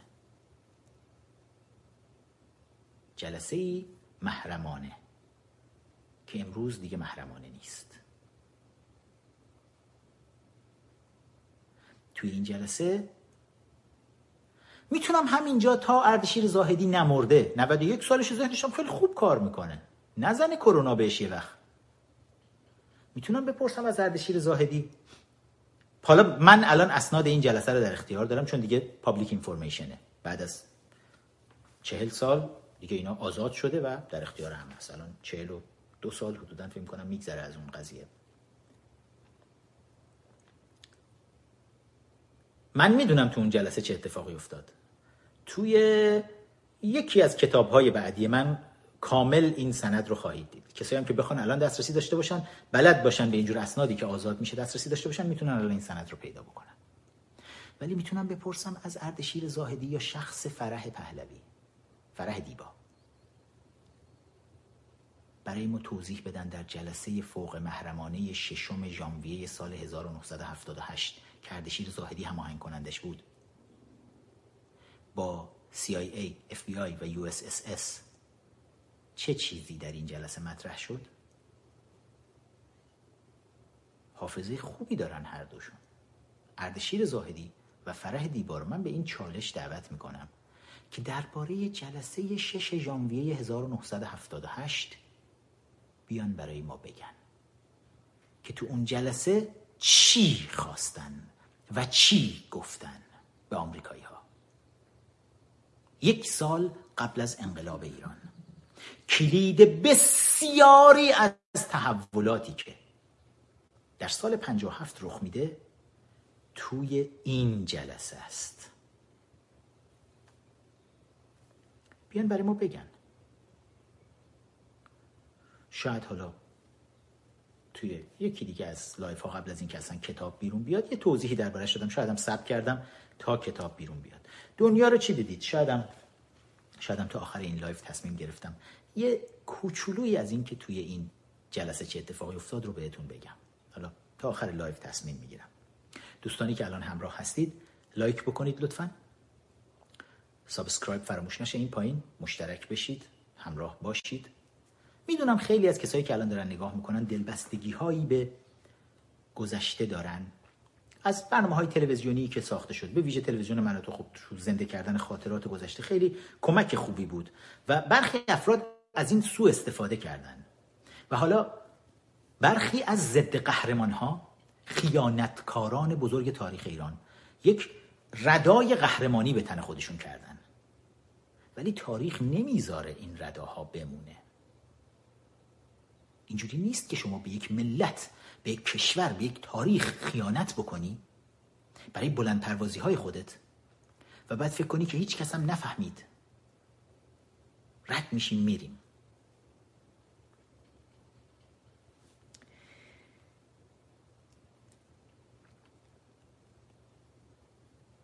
می‌خوام با هم به صحبت های اردشیر زاهدی توی این روزها که جنجال زیادی توی چند سال اخیر توی چند مقطع اردشیر زاهدی اومد وسط و به عنوان یک سیاستمدار قهار آخرین سفیر ایران در آمریکا بود دیگه پادشاهی ایران. مقالاتش هم توی نیویورک تایمز و اینا تونست بره منتشر بکنه و یک بار سر اگر اشتباه نکنم ماجرای برجام اومد وسط و حمایت خودش رو از برجام و نه فقط برجام از جواد ظریف. یکی از همون دانشجوهای سوگلی اردشیر زاهدی که با کمک خود اردشیر زاهدی در آمریکا تحصیل می‌کرده. با بورس دولتی و علیه پادشاه ایران تظاهرات می‌کرده. و حالا اردشیر زاهدی از جواد ظریف عنوان یکی از بزرگترین دیپلمات های بسیار باهوش که از 15 سالگی اردشیر زاهدی جواد ظریف رو می‌شناسه. پونزده سالگی. عجب. بذارید نگاه کنیم ببینیم. میگم تو موارد مختلفی که اومد وسط یکی دقیقا من مواردش رو اینجا نگاه کنم که وقت کودتای 28 مرداد رو اومده بود از این دروغ های بزرگ دربارش بگه که دروغ های چپ ها رو بخواد بهش لجیتمسی ببخشه بعد از اینکه اسناد و مدارک اومد بیرون و مشخص شد که CIA عملا نقشی تو این کودتا نداشته و سازمان امنیت انگلستان حالا یه مقداری پول بین برادران رشیدیان تقسیم شده بود که اونا برن به آخوندهای ارشد بدن توی ایران. چون آخوندها می‌دونیم که ساخته انگلستان هستند اما بعدا مورد استفاده روسها قرار گرفتن. و بزرگترین یعنی این آیت الله العظما های اون زمان پول های کلانی رو از سازمان امنیت انگلستان دریافت کرده بودن تا بیان علیه مصدق سکوت کنن. حمایت خودشون رو نریزن وسط ولی CIA عملا کاری نکرده بود. تو اسنادی که منتشر شد همه اینها اومد بیرون. ولی حالا اردشیر زاهدی اومده بود کمک چون پدرش نخست وزیر شده بود بعد از برکناری مصدق که به عنوان فرد لجیتیمت یک فرد مشروع بیاد و بگه که نه آقا این CIA بود آمریکا بود چی میگید؟ یک مورد دیگه هم میگم توی اعتراض بسیار شدیدی بعد از روی کار اومدن پرزیدنت ترامپ اعتراض بسیار شدیدی به پرزیدنت می‌کنه اردشیر زاهدی. ولی بذارید با هم با هم صحبت هاش رو صحبت های جدیدش رو که حالا این هفته گذشته این صحبتش با بی بی سی بیرون اومد گوش بکنیم یه لحظه و بعد برگردیم ببینیم که داستان های این فرد خیانتکار چی هست. اولا یک صحبت قبل ترش رو میریم با هم دیگه بشنویم. دم باید خودش رو ف... دم باید خودش رو فدای کشورش بکنه. در قید و بند مرزبندی های سیاسی و برچسب های کلیشه ای نیست هرچند دیگرانی که هستند موازهش را زد و نقیز بیابند. وقتی مصاحبه می‌دهد که زیاد هم داده همیشه یادآوری می کند که عاشقانه محمد رضا شاه پهلوی را دوست دارد. و با فروتنی می‌گوید او سرنگون شد چون امثال خودش به شاه خیانت کردند. بله. امثال من. اینجا خودم رو نمی‌خوام تبرئه کنم. به شاه و مملکت خیانت کرد این این اما زمانش در وصف مهارت های محمد جواد ظریف وزیر خارجه کنونی ایران در مذاکرات هسته‌ای مملو از ستایش است وزیر خارجه تو که یک کسی است که در سن 15 ساله که میگم توی روزنامه هستن که من از چیز از اجازه بدید. کردن شاه جمع چی؟ آخه اون تحصیلات با چاه جمع کردن نه دیگه. شما اگر اینا با تونسته اینا رو چی من اگه بودم اینقدر تحمل نداشتم. آماج انتقادهای اردشیر زاهدی دولت جدید آمریکاست و شخص مایک پومپئو وزیر خارجش که اخیرا ایران را به بزرگترین تحریم های تاریخ تهدید کرد. اردشیر زاهدی حالا در روزنامه نیویورک تایمز می‌گوید گفته های مایک پومپئو تعجب آور و ناراحت کننده بود. اردشیر زاهدی با ادبیات و لحن یک ناسیونالیست دست به قلم برده آنجا که چنین نوشته. تاریخ به متجاوزان بیگانه آموخته است که از سودای در هم کوبیدن ایران دست بردارند. شطور در خواب بیند پنبه دانه هیچ کس نمی‌تواند ایران را در هم بکوبد. تمامیت ارزی میهن ما از خارج نیست. دستخوش تجاوزی شده است که ما را محکوم می‌کنیم. ناسیونالیزم اردشیر زاهدی از جنس میهن پرستی نسل اول سلطنت طلب های بعد از انقلاب است که در اوج انتقامگیری انقلابیون آنجا که عراق به ایران حمله کرد مثل شاهزاده رضا پهلوی موضع گرفتن که از تبعیدگاه خود اعلام کرد دشمن اول ایران دشمن خارجی است. به همه افراد نیروهای مسلح که با وجود تحمل همه گونه بیعدالتی تحقیر و توهین به هنگام بروز خطر دلیرانه به خاطر دفاع از مسای کشور خیش و حراست تمامیت ارضی آن به پا درود میفرستم و به شهامت آنان افتخار می‌کنم چهل سال از آن روزها میگذرند بسیاری از هواداران شاهزاده رضا پهلوی در طیف موسوم به برانداز حامی دولت دونالد ترامپ و تحریم ایران هستند.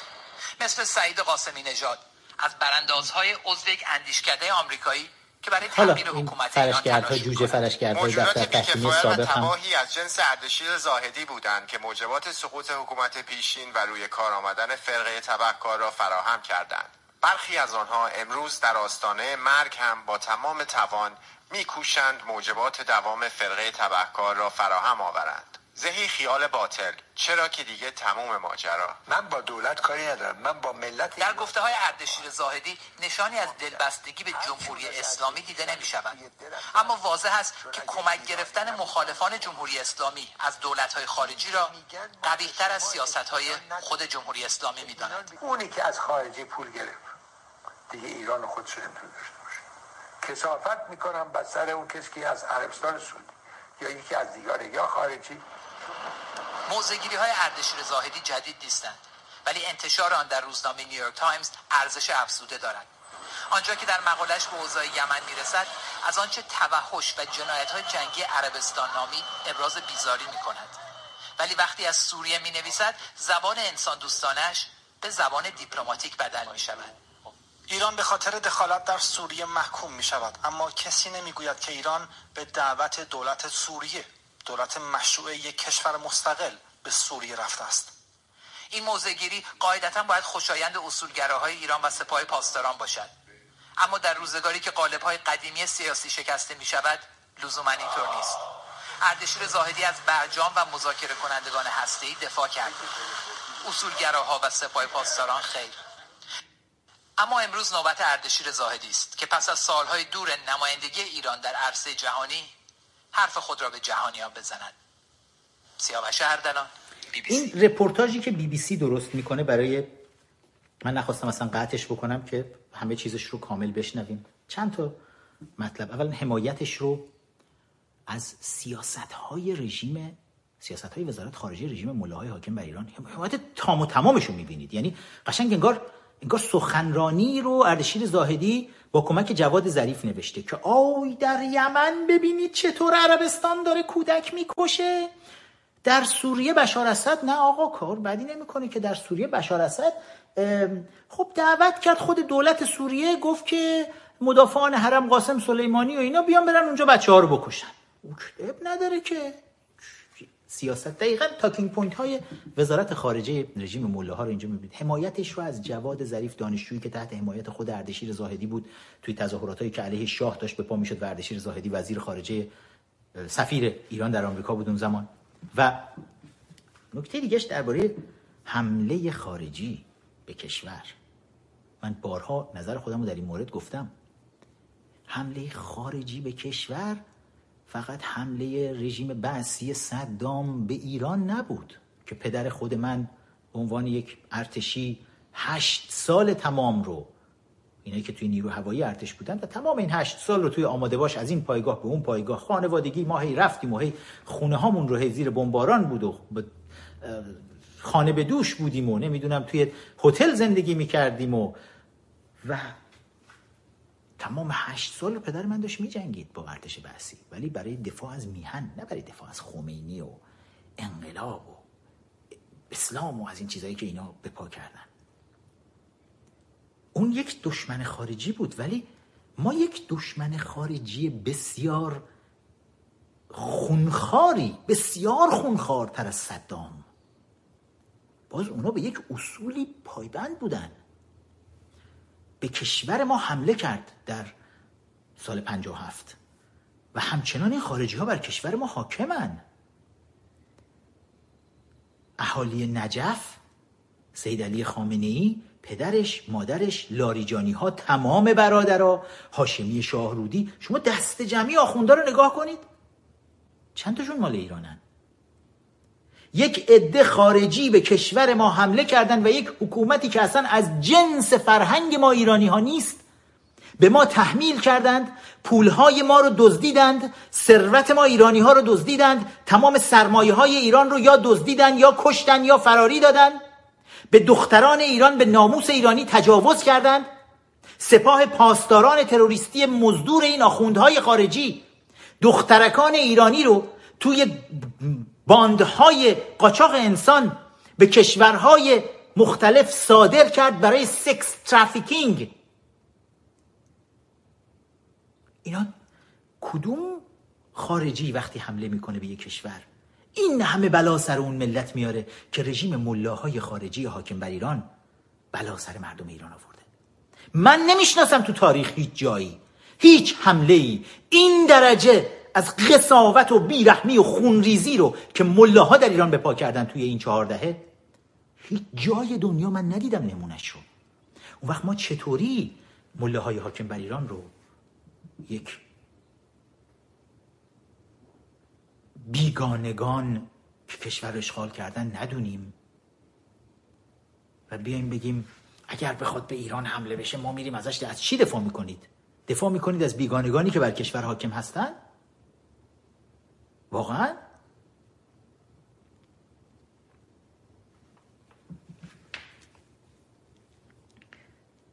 بچه ها برای من یه چیزی فرستادن. چند روز پیش از اسنپ اسنپ هایی که خود سپاه پاسداران این سیستم رو حالا راه اندازی کرده.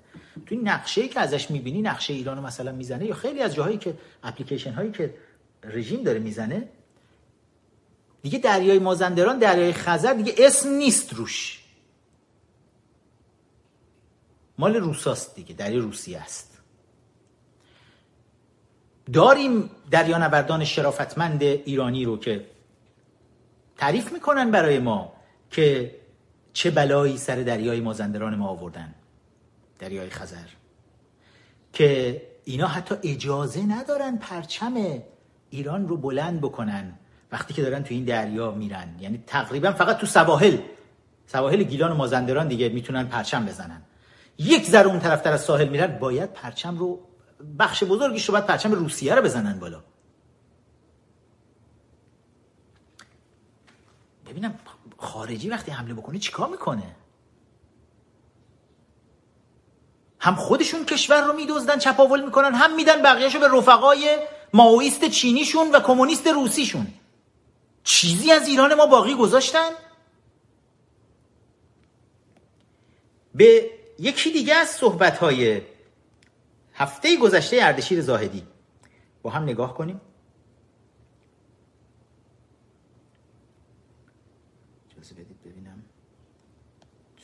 که رژیم هم چقدر با افتخار این صحبت ها رو آورد و منتشر کرد. می‌خوام کامل گوش کنیم. جمهوری اسلامی هیچ وقت صحبت نکردم و نمی کنم در این موضوع عقیدم بوده و هست. و ایرانیایی که در ایران هستن و اینجا ما خوش میگذریم و راحت می‌خوریم و دون ندارن دوا ندارن دلم با اوناست. وظیفه خودم می‌دونم اونها هم برای خودم برادران خواهران خودم می‌خوام. من هیچ وقت نخواستم یه طرفی بگیرم. و اما راجع به این که با چه بکنیم؟ چرا نه؟ برای با مملکتمون همه چی داره مسلما و بعد امروز همین چند روز پیش خودتون تو اخبار گفتید که فوزه که هوا کردیم برای اینکه برای چیزایی هر شد که ماهواره و غیره داشته باشه ایران توی شاید آمدن گفتن نه این بر اتمه. در اسرائیل و امریکا در این چیزا با هم شریکن متاسفانه و این صحیح نیست. در زمان قدیم زمان نیکسون زمان جانسون اونا سعی کردن ما با همسرمون روابط حسنه داشته باشیم. حالا اینا آمدن سیاست دیوایدن رول اونا رو بخوان چو بالا ولی هر کاریشون می‌خواد که هر مملکت برای خودش. حق ندارن این پول هایی که گفته میشه مال مردمه. مال زن و بچه ایرانی است. این پولا در که دادیم برای خرید بوده قبلش هم. و این از لحاظ قوانین بین الملل خلاف قوانین بین الملل باید انصاف داشت باید شرف داشت و باید قضاوت روی شرف و وجدان باشه. اما ایرانی هایی که در خارج میگن برید اونجا بم بندازید و یا اونجا به قوا بکشید. به نظر من اونها ایرانی نیستن دیگه. اونها شرافت خودشون رو به قدیم هم گفتیم اینها پستان مادر گاز بگیرن این بدترین چیز ایرانی است. از خارج پول بگیرن. تازه شا- با چه جور می‌خوان برن ایران؟ من افتخار می‌کنم. به قدرت ارتش ایران که اینقدر به سوگند خورده برای مملکتش به همین دلیل با یه جنرالش بد بودن. شما با چه کساعتکاری ها برخلاف قوانین کردن؟ ما به سایر میگن شما تروریست هستید. تروریست رو کسایی هستن ترور می‌کنن جلو مردم بخون به شما پایش میگن که ما افتخار می‌کنیم این کار کردیم اینا خلاف از طرف وجدان مذهب و غیره. شما- اگر وقت داشتید با صورت دیگه بله بله. آقای زاهدی اتفاقا اشاره اخیرتون اگر اشتباه نکنم به آقای سلیمانی بود. شما بله. بله شما گفتید که در مورد حکومت ایران حرف نزدید. ولی خب از آقای قاسم سلیمانی تمجید کردید. خواسته یا ناخواسته فکر نمی کنید که به طرف حمایت از جمهوری اسلامی کشیده شدید؟ ببین آقا هر کی هر چی دلش بگه. این افسران این جوان ها از پایینش گرفته بالا. حالا سیورش هم بد میگم. چون راجبای این کسان به قرآن خودشون به مملکت خودشون سوگند خوردن و نشون دادن چه در خلیج فارس. چه وقتی که بالا وزیر خارجه میکن وزیر عربی که بچه کسی راش نمی‌داد. حالا به اون قیافش آمده شده وزیر خارجه. وزیر خارجه طور احمقانه صحبت میکن اینها آمدن میگن این آدم. این آدم برای مملکتش خدمت کرده. برای مملکتش جنگیده. در مقابل اسرائیل اون وقت رئیس اون وقت که برای خودش بر چیز مالی داره محکمه ای داره یا تنفتون مدیهوم این مرد یه آورده میگه بله ما به آقای رئیس جمهور گفتیم این کار بکن.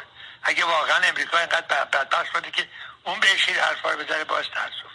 بنابراین دو با دوتا میشه چهار تا.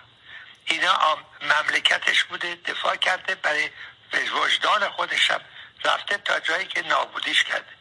من افتخار بهش می‌کنم افتخار بهش می‌کردم افتخار بهش خواهم کرد. اینها خون خودشون برای مملکت شد دادن. داره قاسم سلیمانی رو قاسم. که خودشون امروز در خارج فروختن به یه یا عرب یا غیره و می‌خوان چه جور می‌خوان بریم ایران رو بگیریم؟ آیا با اینا کسی رو دارن در ایران؟ آیا با آرتش خارجی بخوایم بیاریم؟ یک عراق دیگه درست کنیم یک افغانستان دیگه درست کنیم یک ارشد که سوریه دیگه کنیم که همش توش موندن. خود رئیس جمهور داره سعی می‌کنه دخالت در کارهای ارشد که در افغانستان رو به جایم نمی‌رسه بنابراین نه. من در اینجا اگر او آینده ایران بذارید خیلی خطر بده ایران امروز 60 میلیونش تحصیل کردن.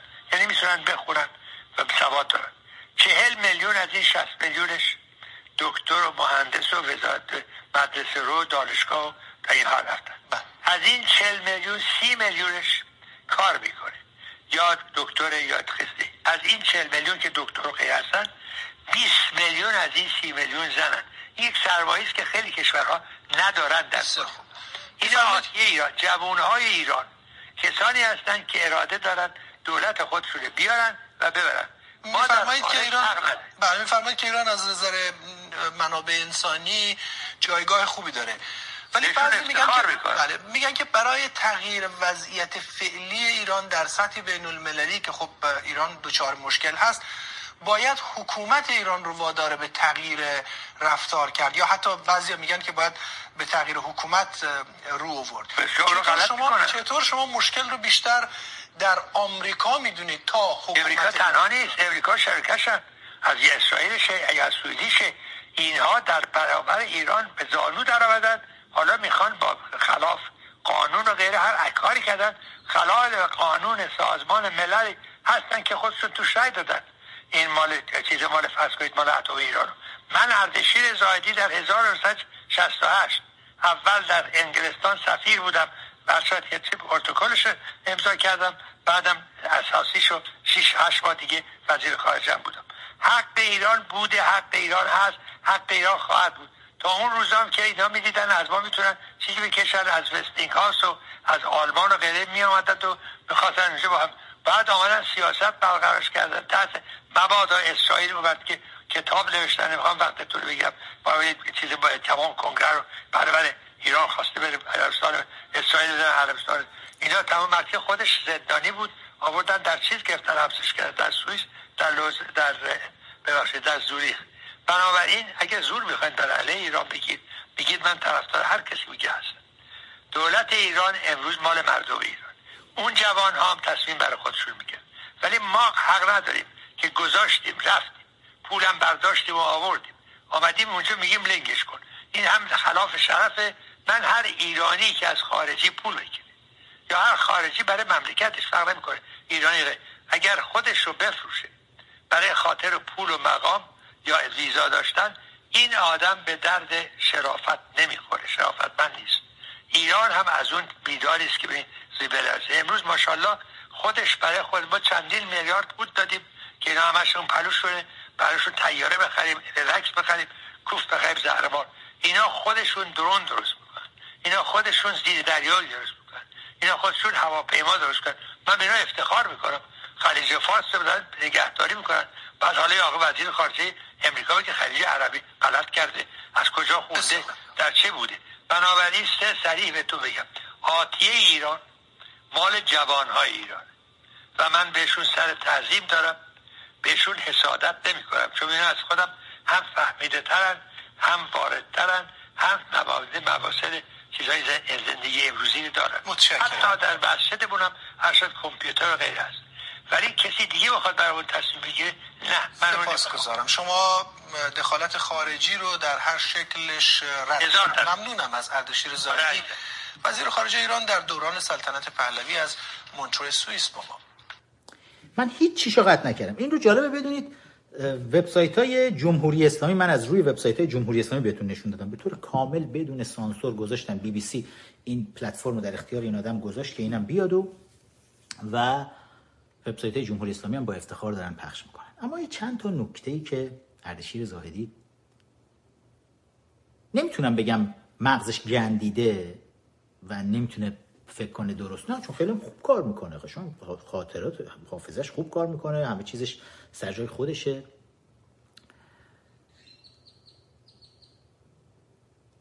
از قاسم سلیمانی به عنوان قهرمان وطن یاد می‌کنه سرباز وطن که برای وطن خودشون اینا جنگیدن. من قبلا براتون درباره سپاه پاسداران توضیح داده بودم وقتی قاسم سلیمانی کتلت شد. یه توضیحی من دادم در این مورد. این کتلت هم که میگم بهتون بگم انقدر رژیم. یعنی به این فکر بکنید که در دوران پادشاهی ایران این همه دانشجویانی که با بورسیه می اومدن خیلی هاشون دانشجوهای خیانتکار اسلامگرا و کمونیستی بودن که با کمک امثال اردشیر زاهدی می‌تونستن بیان توی آمریکا که علیه پادشاهی ایران فعالیت بکنن. رژیم جمهوری اسلامی دانشجویانی رو که فرستاد اینجا جارب بخش بزرگیشون به نوعی مرتبطین خود مسئولین حکومتی هستن آقازاده هاشون هستن اینا اومدن سیلیکون ولی رو مثلا مال خودشون کردن جایی که قلب تپنده تکنولوژی های مدرن آمریکاست. و من هر از گاهی با رادیو سیکس سونی لس آنجلس مصاحبه هایی رو دارم. بعد که توی یکی از آخرین مصاحبه هایی که داشتم توی صحبتم قاسم سلیمانی رو گفتم قاسم سلیمانی کتلت شد. بعد بر بچه های رادیو به من گفتن باورت نمیشه صدها تلفن داشتیم به رادیو که آقا به چه حقی به سردار وطن قاسم سلیمانی تو از همون لس آنجلس؟ گفتم ببین چقدر دیگه بیشرمن اینا. سپاه پاسداران گروه تروریستی توسط دولت آمریکا اعلام شده بعد اینا انقدر پر روان. آقازاده ها و بسیجی هایی که به اسم دانشجو اومدن داخل کش داخل ایالات متحده دارن تحصیل می‌کنن و الان برای خودشون ریشه دارن می‌زنن و شبکه می‌سازن اینجا و اینا. با پرروی تمام تلفنشون هم برمیدارن تازه زنگ می‌زنن به رادیوهای اینجا که آقا به چه حقی به سردار وطن دارید توهین می‌کنید؟ این فخرآور رو برای چی میارید اصلا وایسه توهین بکنه. و پیش خودم گفتم اتفاقا قبل از همین live داشتم پیش خودم گفتم گفتم عجب. خیانتکاران اون زمان مثل اردشیر زاهدی رو نگاه کن. در قالب سفیر ایران تو آمریکا سفیر پادشاهی ایران چطوری خیانت می‌کردن؟ که پادشاه رو به هر قیمتی برکنار کنن. و حالا نگاه کن رژیم چطوری داره از این فرصت دیپلماتیکی که در اختیارش هست سوء استفاده می‌کنه که پایه های خودش رو تو آمریکا قوی کنه. تا می‌تونه هزاران هزار مزدور رژیم رو بفرسته تو آمریکا جاهای مختلف آمریکا و کشورهای دیگه اروپایی. جوامع دموکراتیک غربی. اینا برن ریشه کنن و از توی اون جوامع شروع کنن تبلیغات به نفع این رژیم. تازه ماهایی هم که داریم با این رژیم خیانتکار میجنگیم به ماها هم حمله بشه. دیگه واقعا نور علا نوره. اما می‌بینم لایوا رو در همین یعنی لایکا رو در حین لایو دارن می‌زنن. این دیگه از هنرای ارتش سایبریه. ولی بچه لایک کنید لطفا لایکاتون کامنتاتون کمک می‌کنه. که بتونیم قویتر شبکه خودمون رو بالا ببریم بزرگترش بکنیم و این پایین subscribe کردن رو مشترک شدن رو حتما فراموش نکنید. اما نکات دیگه ای که اردشیر زاهدی داره میگه. خب میگم قاسم سلیمانی رو داره میگه یک سردار وطن بود و سپاه پاسداران داره برای وطن میجنگه. قبلا گفتم سپاه پاسداران در هیچ جنگی حضور نداشت. می‌دونستید اینو؟ جنگ هشت ساله ایران و عراق ارتش حضور داشت و نیروهای مردمی حضور داشتن. سپاه پاسداران در اون زمان مشغول توطعه چینی مشغول سرکوب در داخل کشور بود. اون زمان چیزایی که ما الان به اسم سپاه پاسداران می‌شناسیم بخش بزرگی از کمیته های انقلاب اسلامی بودن. کمیته های انقلاب اسلامی بودن که زمانی که ارتش داشت با دشمن خارجی می جنگید با دشمن بعثی می جنگید کمیته های انقلاب اسلامی مشغول سرکوب مردم بودن تمامی کسایی که حالا خیلی از بچههایی که الان همراه ما هستن بچه های دهه هفتاد و هشتاد هستن. بچه های دهه شستی دهه پنجاهی کمیته های انقلاب اسلامی یادشونه. وحشتی که این کمیته های انقلاب اسلامی توی جامعه به پا کرد به راحتی آب خوردن آدم میکشتن. انگار دارن خیار قاچ می‌کنن سر مردم رو می‌زدن. دستگیر می‌کردن میبردن ناپدید می‌کردن تجاوز می‌کردن دزدی می‌کردن. هیچ کس هم پاسخگو نبود. کمیته های انقلاب انقلاب اسلامی رو داشتن حفاظت می‌کردن. کسانی که ما به اسم سپاه پاسداران الان می‌شناسیم داخل کشور فعال بودن کمیته چی بودن؟ خارج کشور با نهزت های آزادی بخش داشتن فعالیت می‌کردن که اول مهدی هاشمی بود مهدی هاشمی قهرجانی. بعد از اون که خود مهدی هاشمی به تیر غیب خامنه ای دچار شد بعدا سر ماجرای مکفارلین و اینها. بعد قاسم سلیمانی اومد شد مسئول اسم نهضت های آزادی بخش رو شاخه برون مرزی سپاه پاسداران رو عوض کردن. گذاشتن سپاه قدس. سپاه قدس در تمام سالهای بعد از انقلاب مشغول آدمکشی ترور آدم ربایی در کشورهای منطقه. خاورمیانه در اروپا در آسیا در آمریکا بود. قاچاق می‌کردن قاچاق مواد مخدر قاچاق انسان قاچاق اسلحه. مخالفین سیاسی رو میکشتن باشون قرار میذاشتن ترورشون می‌کردن. بارها و بارها این اتفاقات جاهای مختلف رخ داده بود. پس سپاه پاسداران هیچ جا از مرزهای کشور دفاع نکرد. از مردم دفاع نکرد. سپاه پاسداران تو تمام این چهاردهه فقط خیانت کرد. آدم کشت جوانهای نخبه کشور رو کشت دستگیر کرد پولهای کشور رو دزدید. سرمایه های کلان برای خودشون رقم زدن. اردشیر زاهدی یا نمی‌دونه یا خیانتکارانه داره ماله می‌کشه برای سپاه پاسداران. چطور به خودش اجازه میده؟ اردشیر زاهدی که در جریان کشداری که توی جنبش سبز رژیم کرد سکوت کرده بود. جنبش سبز آزادی خواه و برانداز. من تو یکی از عکسایی که اخیرا گذاشته شدم تو اینستاگرامم اومده بودن نوشته بودن آی این دستبند سبز چیه؟ همیشه گفتم من جنبش سبز رو جنبش برانداز می‌دونم. به شعارهای جنبش سبز یک بار دیگه نگاه کنید اصلاح طلب ها هایجکش کردن. وگرنه جنبش سبز برانداز بود. نماد جنبش سبز ندا آقا سلطان. نماد آزادی خواهی ایرانه. در هیچ انتخاباتی هم رأی نداد. جنبش سبز یک جنبش برانداز بود. خواهش می‌کنم براندازا به راحتی این جنبش رو در اختیار اصلاح طلبان نذارید. اصلاح طلب های دزد بی همه چیز. توی کشتار جوانهای ایران در جنبش سبز اردشیر زاهدی خف مرگ گرفته بود. از جنبش سبز چند سال میگذره؟ 1388 بود. ما الان 99 ایم 11 سال از جنبش سبز میگذره. اردشیر زاهدی الان 91 سالشه. اون موقع 80 سالش بود. 11 سال جوانتر بود. خبر مرگش سکوت محض کرد. به رژیم هیچ اعتراضی نکرد. سال 96 دی 96 صدها جوون ایرانی رو توی خیابون ها کشتن. ده ها هزار جوون ایرانی رو دستگیر کردن. و جنبش برانداز ایران در دی 96 قدرت خودش رو به رژیم ملاهای حاکم بر ایران و در دنیا نشون داد. اردشیر زاهدی خفه مرگ گرفت بازم. آبان 98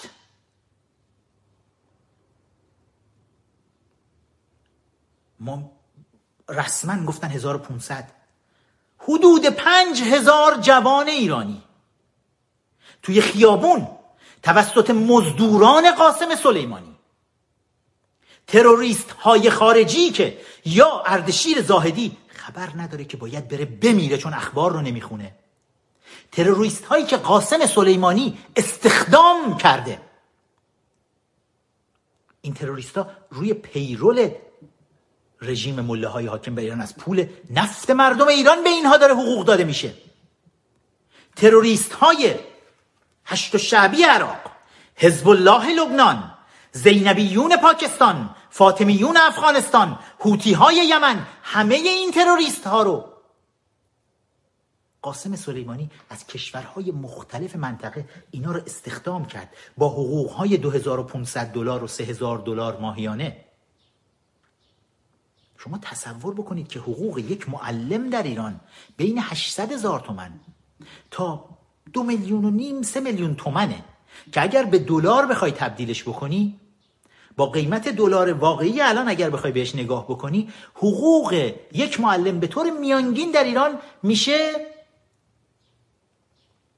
80 تا شاید مثلا 150 دلار. یه همچین چیزی. حالا شما فکر بکنید. با حقوق 2500 دلار و 3000 دلار معادل پای حقوق مثلا کارهای متوسط در ایالات متحده آمریکا. تروریست های فاطمیون افغان استخدام شدن توسط قاسم سلیمانی. و جانشین فعلیش قانی که نمی‌دونیم هنوز زنده است یا سقط شده اونم کتلت شده. تروریست های زینبیون پاکستان با همین حقوق استخدام شدن. 2500 3000 دلار 3000 تا بگیم حالا 20000 تومن الان بگیریم 35000 تومن قیمت دلار. ولی حالا حالا با کلاهبرداری های رژیم 16000 تومن میگن 18000 تومن میگن 20000 تومن. اگر یعنی معادل صحبت از چقدر میشه؟ 60 میلیون؟ ما معلم ها سه میلیون بگیرن 800 هزار تومن تا سه میلیون. بعد تروریستای افغانی و پاکستانی و هشت و شعبی عراق و حوتی های یمن و حزب الله لبنان 50 میلیون 60 میلیون ماهیانه حقوق بگیرن تومن که چه بکنن؟ که رو پشت بام های دادگستری و قرارگاه های پلیس جوون های مردم رو با توفنگ های دوربیندار هدف بگیرن؟ بعد اردشیر زاهدی پوفیوز خیانتکاری برای تمام فصول بیاد و بگه اینها سربازان وطنن مدافعان وطنن. خیانت تا کجا؟ فردی که تمام تار و پود بدنش وجودش با خیانت بافته شده. هفتاد سال در فضای سیاسی ایران داره خیانت می‌کنه. رؤیای بزرگی در سر داشت خودش و ملکش که بتونن ایران رو مال خودشون بکنن. بلند پروازی بود. پادشاه ایران رو بیرون کنن همه چیز مال خودشون بشه. و نشد. و حالا این همه مال کشیدنشون برای ملاها برای چیه؟ حالا برای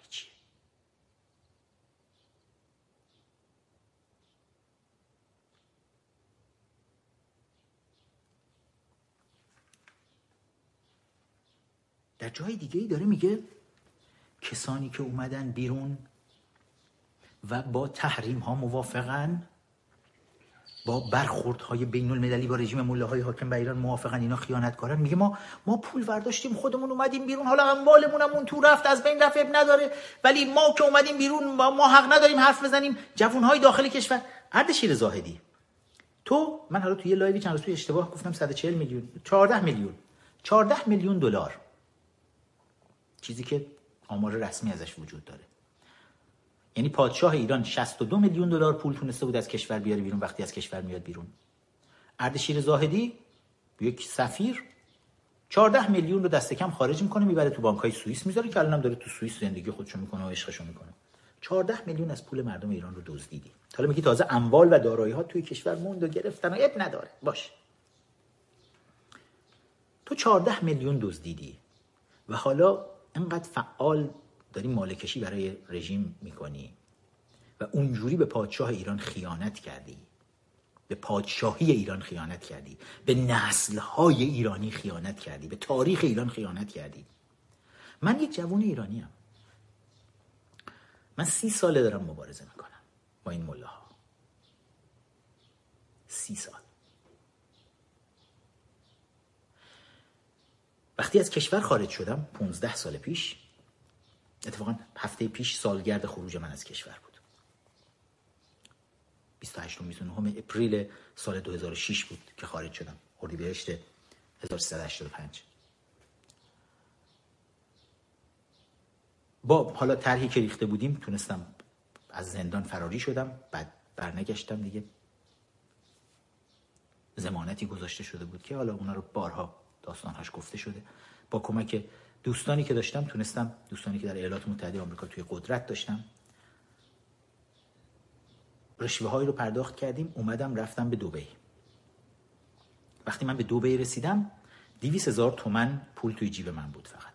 فقط دیویس هزار تومن. کچلوارم بود دیویس هزار تومن پول بود و یک کیف سامسونیت کوچولویی که توش چند تا سند و اینا توش بود. یعنی هویت خودم توش بود.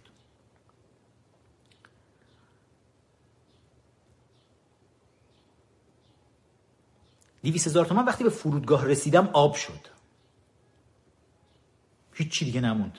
جیبم خالی خالی. رسیدم به دوبی جیب خالی خالی. یعنی فقط فکر کنم تونستم پول تاکسی بدم یک ساندویچی بخورم.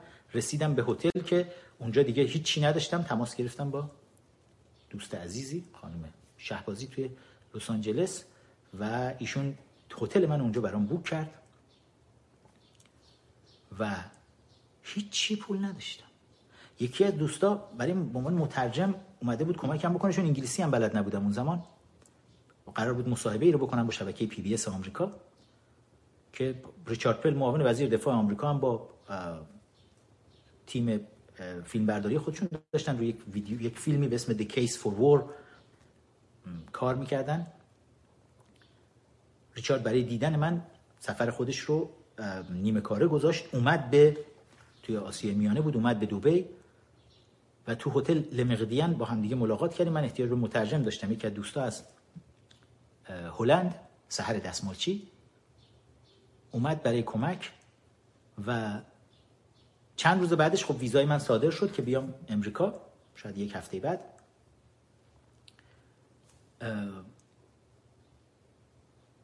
توی فرودگاه سهر دستمالچی با من اومد توی فرودگاه که داشتم میمدم سوار هواپیما بشم بیام سمت نیویورک. برگشت به من گفت گفت پول داری؟ گفتم برای چی می‌خوام؟ گفت بالاخره تو هواپیما جایی اونجا رسیدی تاکسی. گفتم والا هیچی ندارم الان دیگه. یعنی هیچی میگم هیچی. یه 20 یورویی به من داد اون موقع قیمت یورو از قیمت دلار بالاتر بود. پایین تر بود. یه 20 یورویی به من داد. گفت این اقل دستت باشه میری آمریکا. یه چیزی دستت باشه. من با 20 یورویی که از سحر دستمالچی گرفتم اومدم آمریکا توی فرودگاه JFK فرودگاه نیویورک. این رو تبدیل کردم به دلار. 14 دلار شد تحویل گرفتم. که بعد یادم با 14 دلار نه دیگه موبایل داشتم نه هیچ چیزی. اولین کاری که کردم یکی از این یه دلاری ها رو دادم چهار تا سکه گرفتم. سکه های 25 سنتی زدم به تلفن سکه فرودگاه تماس گرفتم با همون خانم شهبازی دوستمون که گفتم گفتم اینجوری من الان رسیدم اینجا و واقعا نمی‌دونم چی کار باید بکنم که هماهنگ کردن گفتن الان تاکسی برات میاد و هتل تو برات فراهم کردیم و کاراتو ردیف کردیم و بعدم از اینجا چند ساعت دیگه پرواز می‌کنی میری به واشنگتن. و اونجا هم اومدن ایرانی های عزیزی اومدن. شهریار صالح روح شاد از ایرانی های بسیار شریف در منطقه واشنگتن و خانمشون افسانه زیایی اومدن فرودگاه استقبال من با گل و و خیلی خیلی برام زیبا بود این استقبال. ولی صحبت اینه که من چهارده دلار پول تو جیبم بود. چهارده دلار. اردشیر زاهدی دوست. چهارده میلیون دلار پول دزدیدی. از کشور اومدی بیرون؟ و تو به ما جوانهای ایرانی. تو به ما داری یاد میدی که چی خوبه چی بده دزد پوفیوز. و در تمام سالهایی که توی آمریکا بودم توی 15 سال گذشته من حتی یک دلار نه از دولت آمریکا نه از دولت اسرائیل نه از هیچ کدوم دیگه از دولت هایی که توی دنیا وجود دارن چه عرب چه غیر عرب. خیلی از اون دولت هایی که توی دزد و امثال تو باهاشون رفت و آمدها و معاملات بسیار زیادی داشتید. هیچ کدوم این پول ها برای ما هیچ وقت واریز نشد. برای ما هیچ وقت نیومد. ولی توی دزد و امثال تو که به پادشاهی ایران خیانت هم کردین حالا ماها رو متهم به چی چی می‌کنین؟ اگر کسی جایی سندی از چیزی داره که من یا کنگره ملی ایرانیان یا کنفدراسیون دانشجویان ایرانی ما از یک دولت خارجی کوچکترین پولی با واسطه یا بی واسطه دریافت کردیم. بیاید بذارید وسط همه اینا دیگه public information هم هست. من با بقیه این تیم های مختلف دفتر تحکیم وحدت که بعدن اسم خودشون حالا فرشگرد و امثال چیزای دیگه گذاشتن کاری ندارم. اینا بله از دولت آمریکا می‌گیرن از دولت های مختلف می‌گیرن و هی سگ درگاه این هستن سگ درگاه اون هستن. می‌دونم خودمون چجوری جنگیدیم ما بله ما طرفدار نه فقط طرفدار تحریم نفت ایرانیم بلکه کمپین تحریم نفت ایران رو هم ما سازماندهی کردیم. برای اینکه شیر فلکه پول نفت رو به روی مله دزد حاکم بر ایران ببندیم. مله های دزد حاکم بر ایران فرق زیادی با تو ندارن هرده شیر زاهدی. تو هم یک خیانتکاری هستی که به اسم اسلام و قرآن و از این حرفها خیلی غلط ها کردی. اینا هم همینن. تو چطور به خودت اجازه میدی؟ چطور جرأت می‌کنی جلوی امثال ماها؟ بیایی و این حرفای گنده تر از دهنت رو بزنی.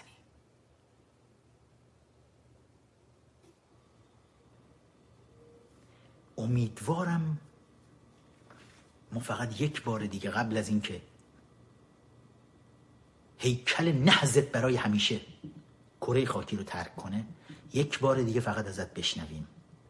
اون هم ماجرای ملاقاتی بود که در ششم ژانویه 1978 فراهم کردی برای ملکه ایران. محتوای این ملاقات رو بگی چی بود؟ من می‌تونم بگم براتون چی بود. یک کوچولو میگم. گفتم تا آخر لایو تصمیم می‌گیرم که بگم یا نگم. با رؤسای این سه سازمان بزرگ اطلاعاتی اردشیر زاهدی ملاقاتی رو یک سال قبل از انقلاب شش ژانویه 6 ژانویه 1978 هماهنگ می‌کنه برای ملکه ایران. و توی این ملاقات میشینن و میگن شاه به شدت در ایران منفوره. دیگه ازش حمایت نکنید. ملکه محبوبه. از ملکه به عنوان نایب السلطنه حمایت کنید. و بحث مفصلی در این مورد می‌کنن که چطور همه چیز رو در کشور در اختیار دارن. از تلویزیون گرفته تا تمام رسانه ها تمام دولت همه چیز رو در اختیار دارن و چطور می‌تونن همه چیز رو کنترل کنن و آروم کنن با خارج شدن شاه از کشور؟ خیانت تا کجا آقای سفیر؟ برای مردم توضیح بده مأمور کدوم یکی از سازمان های اطلاعاتی دنیا بودی؟ شوروی؟ چین؟ خیانتکار. ننگ به اردشیر زاهدی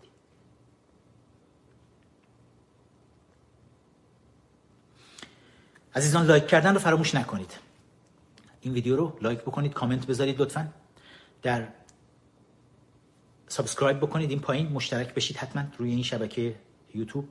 دوستانی که کمک کردن تا بتونیم روی شبکه ماهواره Your Time TV به خونه های شما بیایم زنده. ممنون ازشون از فرداد فرحزاد عزیز و همکارانش.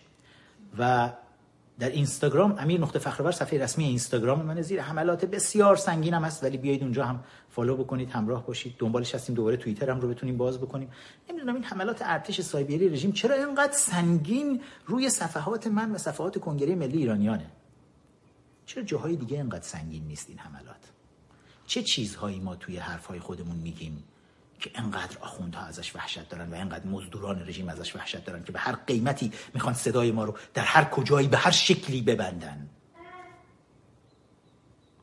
همه کسایی هم که اسمشون رو توی این برنامه آوردم دعوتشون می‌کنم بیان می‌خوان بیان توی لایو اینستاگرام هم یوتیوب فیسبوک هر جایی دوست دارن بیان و صحبت بکنیم. توی فیسبوک هم در ضمن امیر عباس فخرآور تیک آبی کنارش هست.